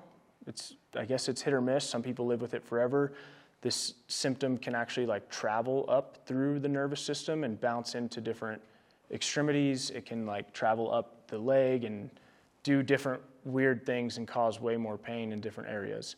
So that's kind of what the stimulator is supposed to be doing, is helping with that. Um, so I got that installed, and I, you know, try to get back in, trying to get back into my normal lifestyle. You know, not wanting to accept the fact that like I am hurt. As soon as I would get these surgeries, I would try to immediately like go right back into working out or trying to go walk or whatever it was. Like I, I cannot sit still for very long. Yeah. And so um, I get my first surgery, my first round with this spinal cord stimulator, and then somehow my wires move. Like they slip out of my back. Two of the wires like pulled back like out of my spine, so they were kind of stimulating the wrong part of the nervous system or nerve root system and was causing way more pain, but I had to wait for the eight to 10 weeks of the healing process because my back and all of the surrounding area got like infected, surface level infected by the glue and the adhesive. From all the surgeries, I had just developed like an uh, sensitivity to adhesives and the cleaning agents. And we found out by the sur- the back surgery. So Oh man. it, it was One thing after nasty, another. man. Like it was so nasty. Every night I'm changing my sheets. I'm bleeding on my couch. Like, dude, it, it was it was miserable. Like my shirts are sticking to my back, and like it was wild, man. Like not none of my surgeries went well because I started. Um, so once I went back to get the revision, they added an extra wire, and they also decided that it was time to amputate this nerve. Um, so they amputated the superficial peroneal nerve, and they basically suture it into a muscle. They call it a uh, targeted muscle reinnervation.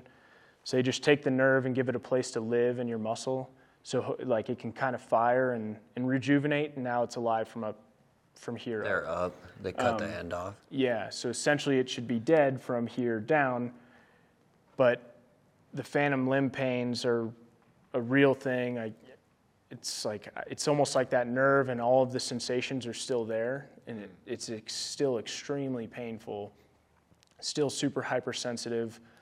Um, and the stimulator is supposed to be helping out with all of that stuff, but it's like it really it helped to an extent.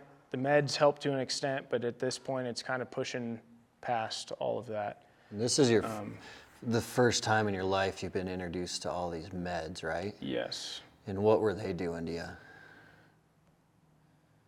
slowly killing me. Um, man, like trying to find the right med for like depression or anxiety or pain, you have to go through so many trials, and there would be meds that like would make me completely like just a flat, like numb piece of garbage. Like I couldn't have emotions, couldn't cry, couldn't laugh, couldn't be ang- angry. Like I would just be there Just a zombie. just yeah just a zombie and then all i would be doing it was almost like i was more depressed and more flat like in my own feelings so then you you get off that and then you find one that just all of a sudden makes you more angry and more agitated and then it's just all of these like ebbs and flows on top of all the shit that I'm already going through. And they just hand um, these out like, as many pills as you want. Pretty much. Like you you do have a say for your path. You know, like you can be like, I don't want these meds, I don't want this, but it's like if you deny something, the chances of them actually wanting to help you are very little. Mm-hmm. So it's like, okay, well you you're in this for my best interest, I think, maybe. So I'm gonna try it. I'm gonna give it a shot, but if I tell you if it doesn't work, then I, I would appreciate it if you help me. But it was almost like I would get all of these medications prescribed and then get forgotten about until things got too bad.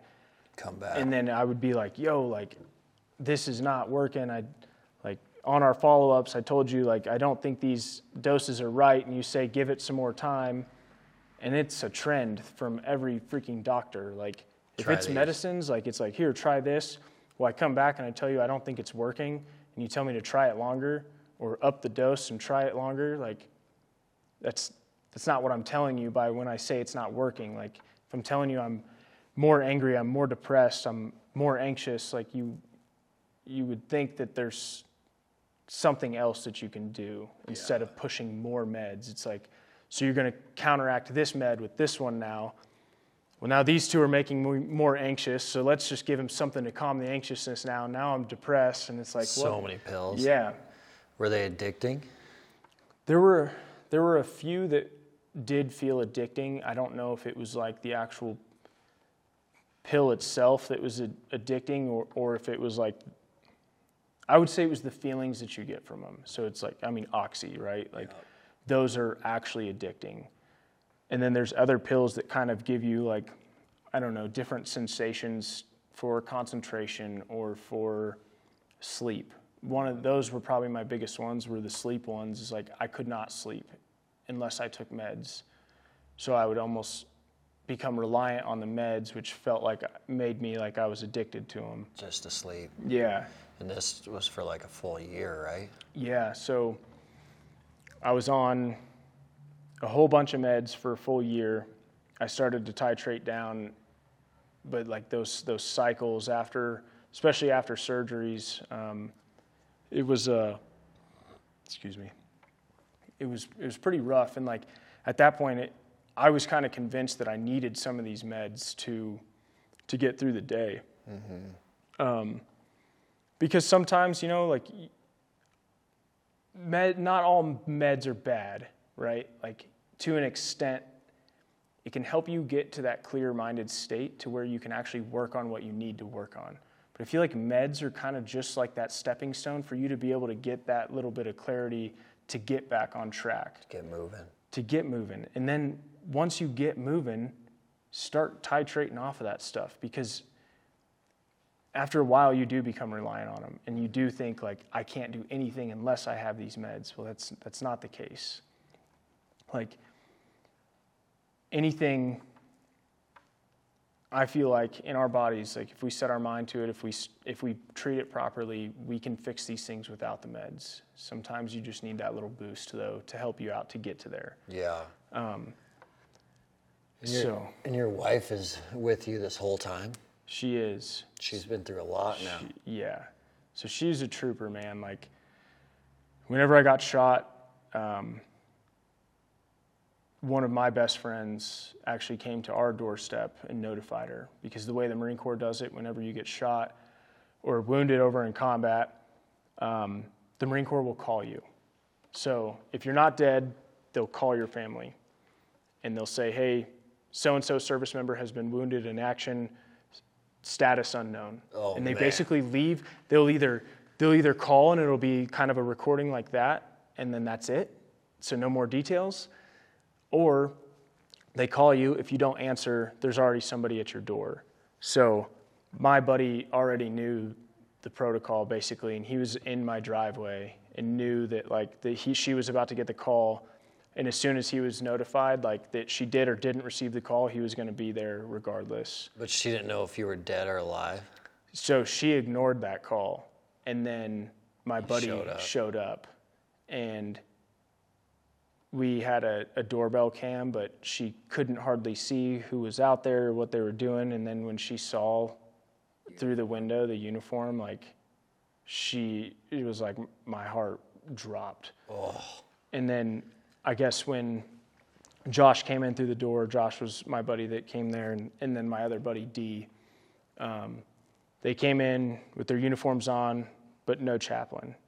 I don't know how she put all of this together, but she was like, because I saw that there was no chaplain, I knew that he was alive. He had to be alive. But like, it was just hard for her to believe, and like, um, you know, it was just, uh, well, a, two and a half years before that when she saw me getting in my uniform to go notify Talon's wife. Yeah. So she knew that something bad happened. And I was, I actually had it. So whenever I got medevaced, I was able to borrow one of the nurses' phones. And I, I shot her a message and said, hey, like, um, this is Nick. I don't have good service right now, so I'm using somebody else's phone, but I just want to say good night and I love you. And I didn't say anything else.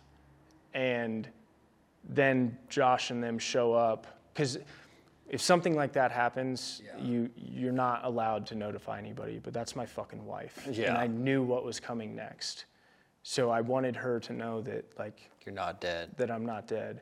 Yeah, that's wild. And yeah, so she she said it was still confusing for her because she's like, well, he just sent me this text. Like, what the fuck is going on? so I was like, um, finally, like being able to talk to her, and then like when the doctors told me that you're evaluated and you get to stay in country, and I told her that over the phone, like that obviously didn't go very well because she's like, you need to come home. um, but throughout every surgery, going up to Walter Reed, we have we have two dogs at home, um, so we would have to pack up everything for the dogs. We would have to pack up everything for me, and because I couldn't walk, she would have to pack up all of my stuff. Um, drive up there six hours up to Walter Reed, do the surgeries. She's getting me food, cooking for me, um, and then yeah, I mean, she was my caretaker for a whole year. I had another surgery April 2021, and it was a very small surgery. I was feeling really good. I was still walking with a cane every now and then. And um, I got this last surgery. I thought everything was good. I'm 10 days post op, and I get hit with this crazy infection. Um, I ended up going septic. I had 106 fever. I nearly died.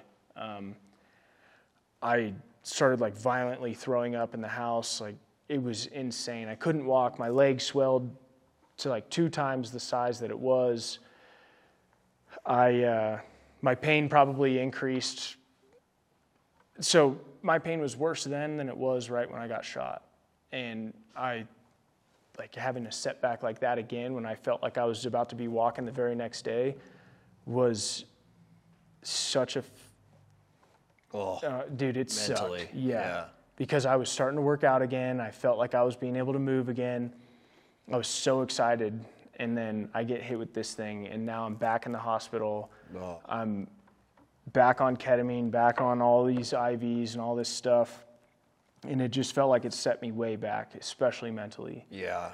Um, And that right there, though, was probably the hardest part because, like, the physical issues, like, I knew that I, I kind of had a little bit of, you know, insight with. Like, there's, there's a lot of professionals that can help out with that side. But the mental side, I had no idea, like, how bad it could actually get. And being alone all that time, feeling like a failure, feeling like I was forgotten about, and now feeling like I'm never going to be able to walk again or do the things that I love again. Um, it was just, it was so demoralizing. And then during all of this, I'm getting evaluated for medical retirement. They're telling me like I can't be a special operator anymore because of the injuries that I have, because of the spinal cord stimulator. Um, man, it was just like life changing events after another. Yeah, and you were like on the top of the hill, like a raider. Life was pretty good. I felt like I was I felt like I was pretty dang good at my job, not to try to sound like conceited or anything, but like, I mean, I loved that job. I defined myself by that job. Like that was me. I was, I was a special operator. That's, that's all I knew how to do. Yeah. You know, and that's all I wanted to do. I wanted to do 20 years in the Marine Corps or, you know, spend the rest of my career at a higher level tier unit. Um, I had all these goals, like I was saying before, and feeling like I got stripped of all those goals, feeling like I got stripped of my dreams, like I could not find the the light at the end of the tunnel. I was like, well, this is all I know. This is all I wanted to know. Like, Yeah. I, yeah, I didn't understand what was going to happen. I felt like I had no, no more purpose in life. Surgery after surgery, and then pill after pill. Are you drinking again at this time? I tried to stay sober as long as I could. Um, once we started getting closer to the funerals, um, I started to to drink again. I started to get back into my old coping mechanisms. Um, I started to gain a bunch of weight too because of all the surgeries and then the drinking, and then the drinking didn't make the pain any better, didn't help with the mental state. Um, and it was like mid July of 2020. I was I was hitting the bottle hard again, and we are getting prepared for Mo's funeral. And when I couldn't even like talk or breathe because I'm crying so hard as soon as I see Mo's casket, like as soon as I walk, like after they do the roll call and the taps play, um, I, I couldn't keep myself together. I walked into the back and I went up to the medical officer and I was like, I need help now. Like full breakdown. I am I'm losing it. I I need to talk to somebody. I was like, I don't care what it fucking takes. Like, I need help.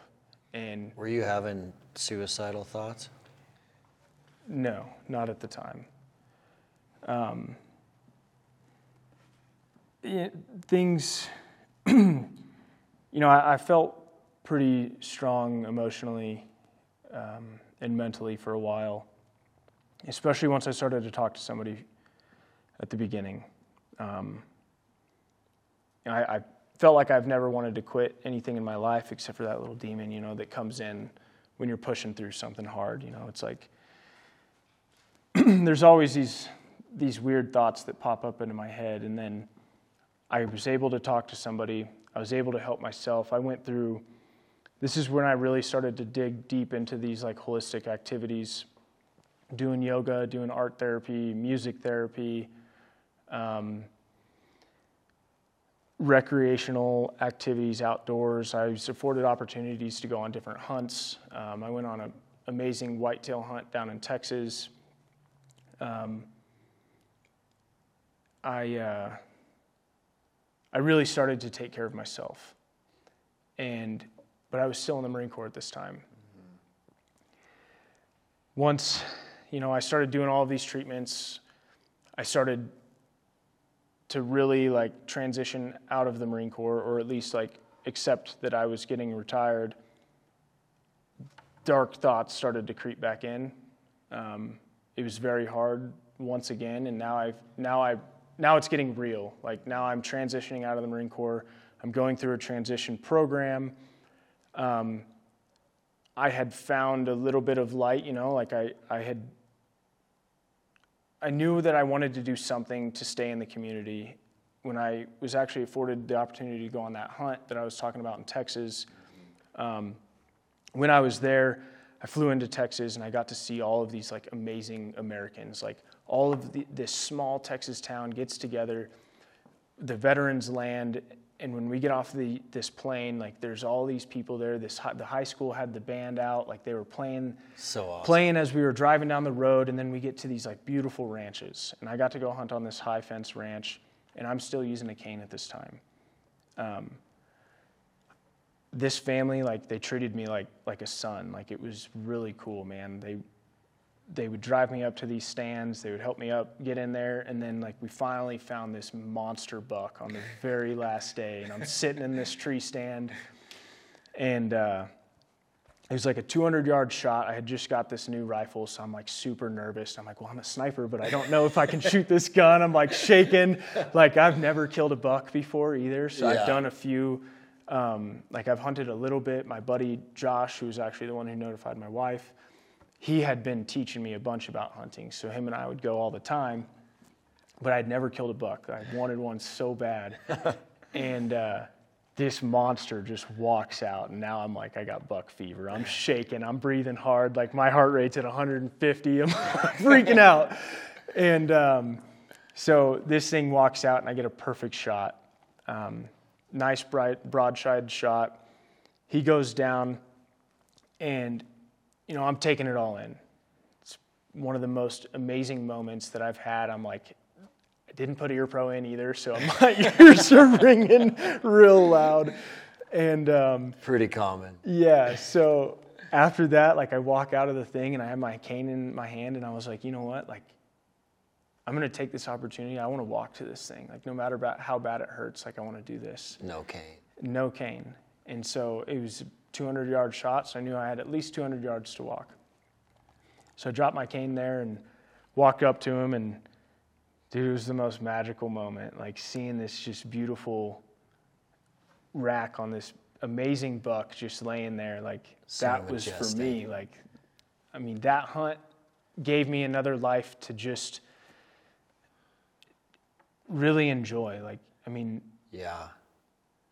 Being able to harvest that animal, being able to like fully embrace that experience and immerse myself in that moment, like being completely present, like it it changed me. Like it it made me open my eyes to like more of my recovery, more of my openness. Like I ended up opening up to these people and being like being able to talk. Like there's something about hunting, being out in the woods, being with people and sharing those moments, like they are just truly amazing. Magical. It is.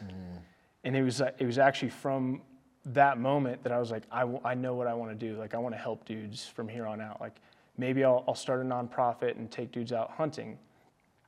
Well, when I started to really think about it, like oh, I don't know if I'll be able to like walk or hike or ruck through the mountains, but like I know where I want to end up. I want to go to Montana.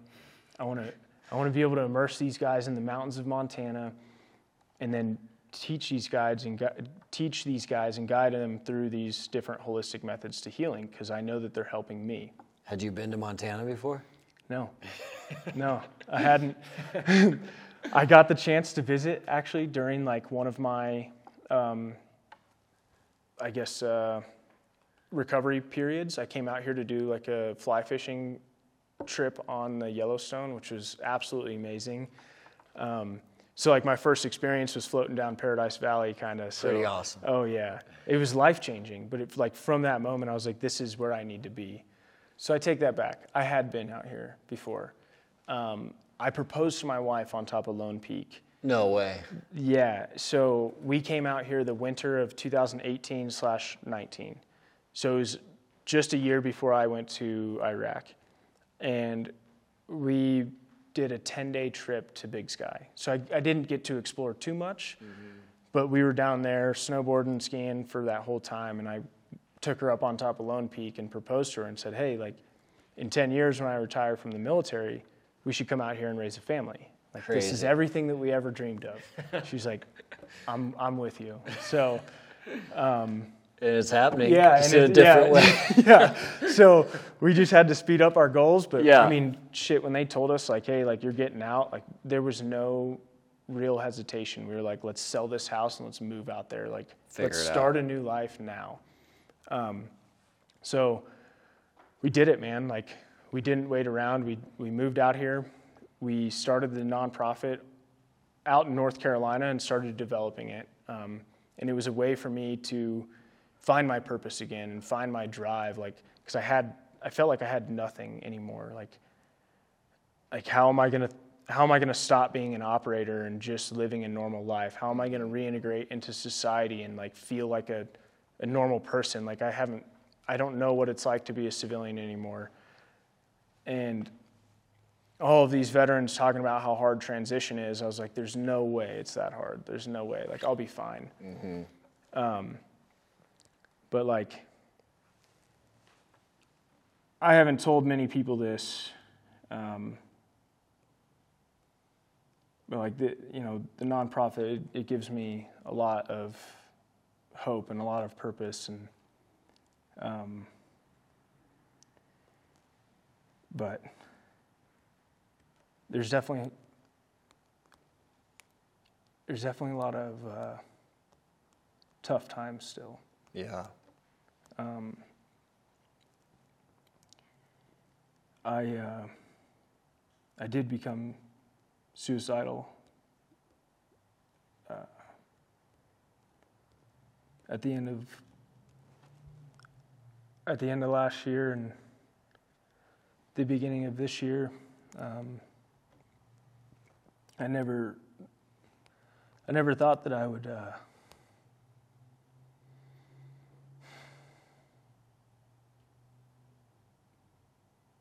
I never thought I would reach that point. And um,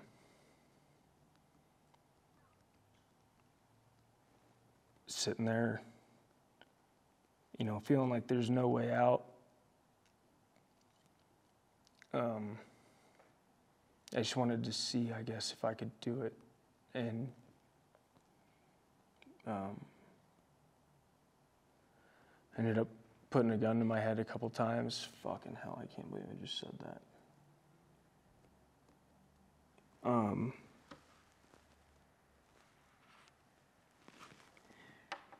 it's uh, it's not easy at all to deal with, and it's not it's not easy to tell anybody this. Um,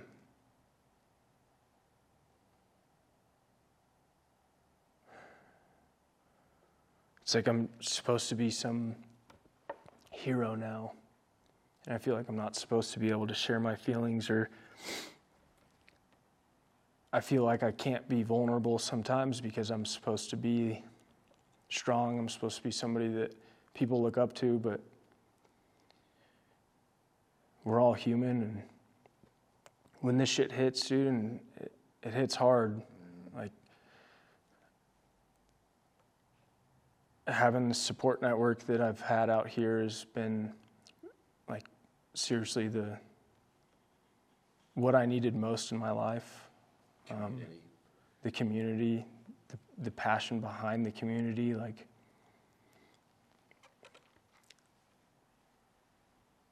It's so it's so hard to live with these demons by yourself. Like, I'm super fortunate to have the wife that I do, to have the family that I do. Now, the baby girl on the way, like, you know, I'm put here for a reason. I feel like everything does truly happen for a reason. Mm-hmm. I was introduced to you guys for a reason. Like, there was a reason why I didn't go through with killing myself. Like, it, no matter how hard this shit gets, like, I don't ever want to quit.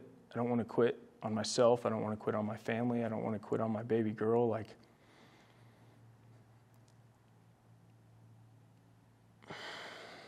And you're helping lots of other guys now. We are. But And you couldn't have helped them without your story, though. yeah, You know, like the what you went through allowed you to help a lot of operators. Yeah. And that's the thing, man, is like we all need somebody to believe in. We all need something to believe in.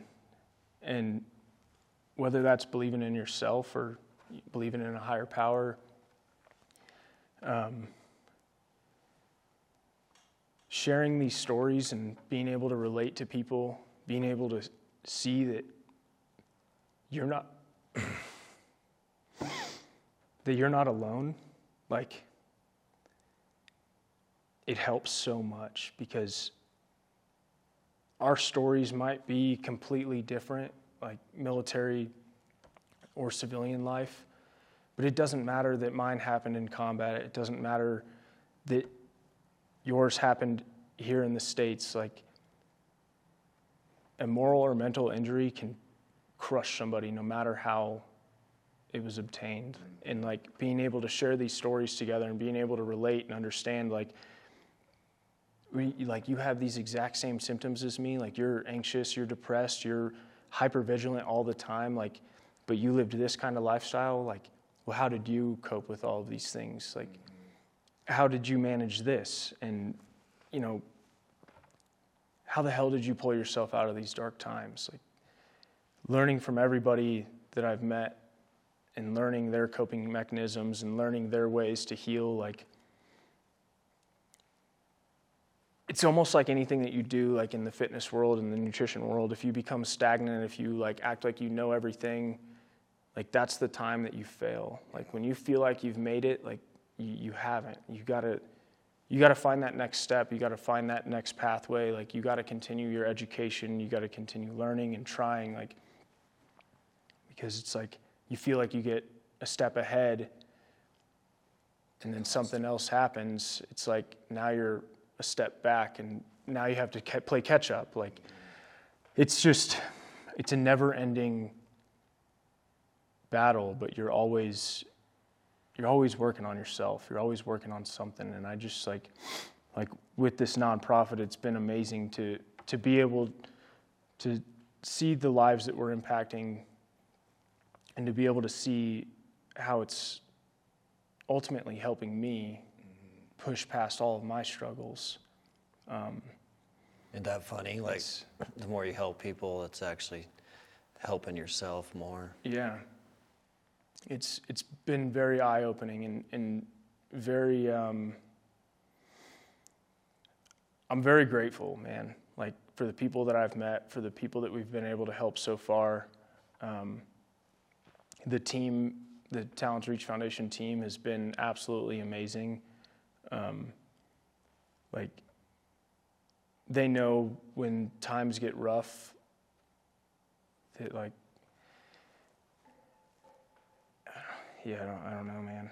It's just, it's been a, it's been a blessing. Yeah, like these, and then moving out here, finding this community and finding, you know, the the hunting community and the fitness community. It's like I'm, I'm able to reintegrate myself into society better than I, I expected mm-hmm. because I, I am finding that community. I'm finding the brotherhood that like I felt like I left behind, you know. But being able to like make new friends and join these types of communi- communities and like being able to get out in there into the wilderness. Like I've met a lot of guys who are been very, very um, accepting of me and like my kind of like disabilities and helping me out with different hunts and then like encouraging me to go on on new hunts these next seasons and things like that. Like it gives me something to look forward to and it gives me a good group of people to do it with because I don't want to do any of this on my own. I like my own recovery pathway. I don't want to do that by myself. I don't want like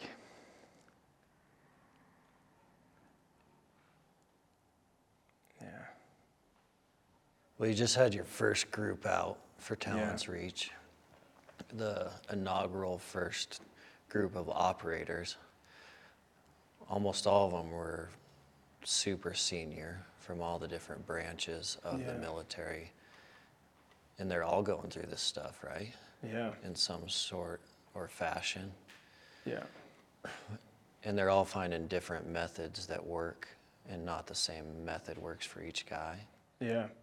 Yeah, that was pretty eye opening as well. It's like we wanted to give a, a wide variety of different methods. And you see, like, when these guys check in, like some of them are super angry, some of them are super worked up, super hyper vigilant, some of them are really depressed and quiet and reserved. All of them don't want to open up in front of a group of strangers. And then by that last day, like you see them all joking, laughing, relaxed, like super calm. And then finding the like the common interests and things from different branches. We had um, operators or special forces guys from every single branch, um, minus Space Force, but uh, but um, we uh, it, it was really cool, man. We had eight Eagles. That's what we we call our participants Eagles. Um, so we had eight Eagles come out, and it was wild, man. Like you had some guys who really enjoyed doing yoga. You had some guys who were probably some of the most angry that really loved to do painting. Um, there's there we did uh, basket we or um, we made brooms. We had a volunteer that made like straw brooms, and he was teaching this the group of guys this stuff. And one of the guys was just extremely angry. He did not want like this this broom was pissing him off so bad, so he had to continue to take breaks, and then he would come back and finish it. And then uh, by the end of it, he was like, "Man, like." I really learned a lot about myself during during that time. Like I'm super happy that I did it, but fuck that. Yeah. um, Make it a broom. yeah. it's just it's yeah, it's funny thing funny things like that that you find out about yourself too. But um, yeah. So now it's like we're you know pushing right along. We have our next program coming up in August. Uh, we'll have eagles come out for that. We'll be doing like fly fishing out on um, high mountain lakes and doing more yoga, more meditation. Um, yeah, it's uh, it's been great, and it is very rewarding to be able to see this all come together, but also to see that there are people who are realizing that like that stigma behind the mental health piece, like it's bullshit. Yeah. Like it it's not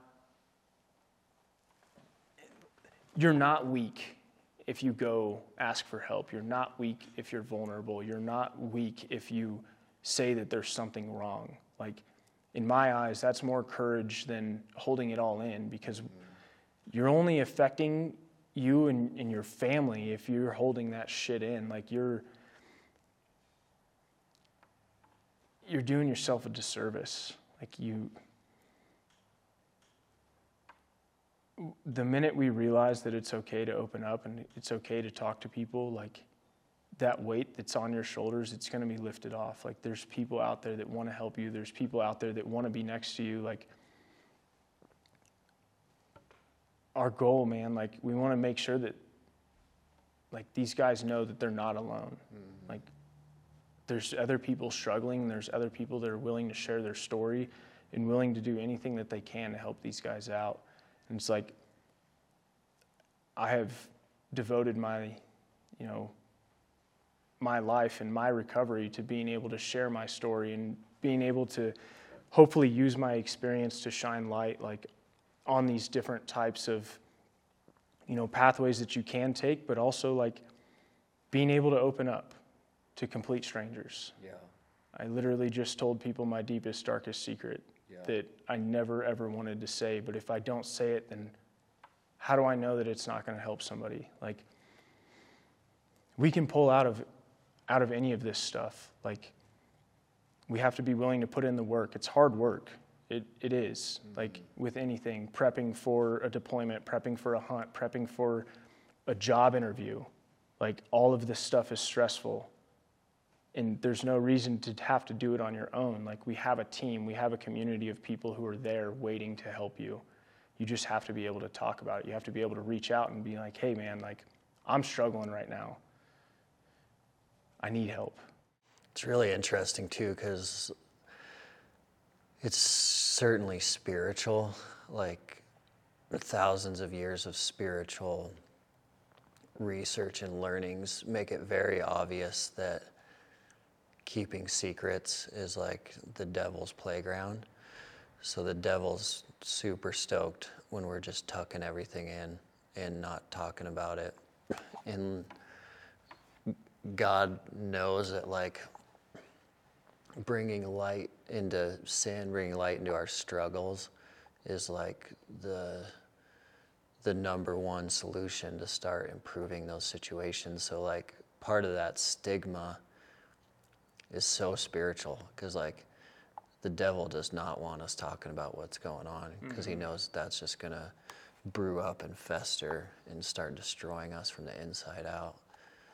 And I think the idea of like the idea behind a man getting to a point where they really don't have any secrets is like going to really start transforming their life. Yeah. It's wild. Yeah. It's a good way to put it. Well, thanks, man. Yeah. Love thank you. Love you, dude. Appreciate your story. Yeah. Um, stoked for your next group with Talons Reach, and it's going to change a lot of guys' lives. Thank you, man. Thank you for having me and accepting me into your guys' community. It's been awesome. Thanks for pushing me through these workouts too. You bet. Love you, buddy. yeah, man. Watch out, Fletch. Thanks, dude. Oh, thank you. Oh, that was awesome.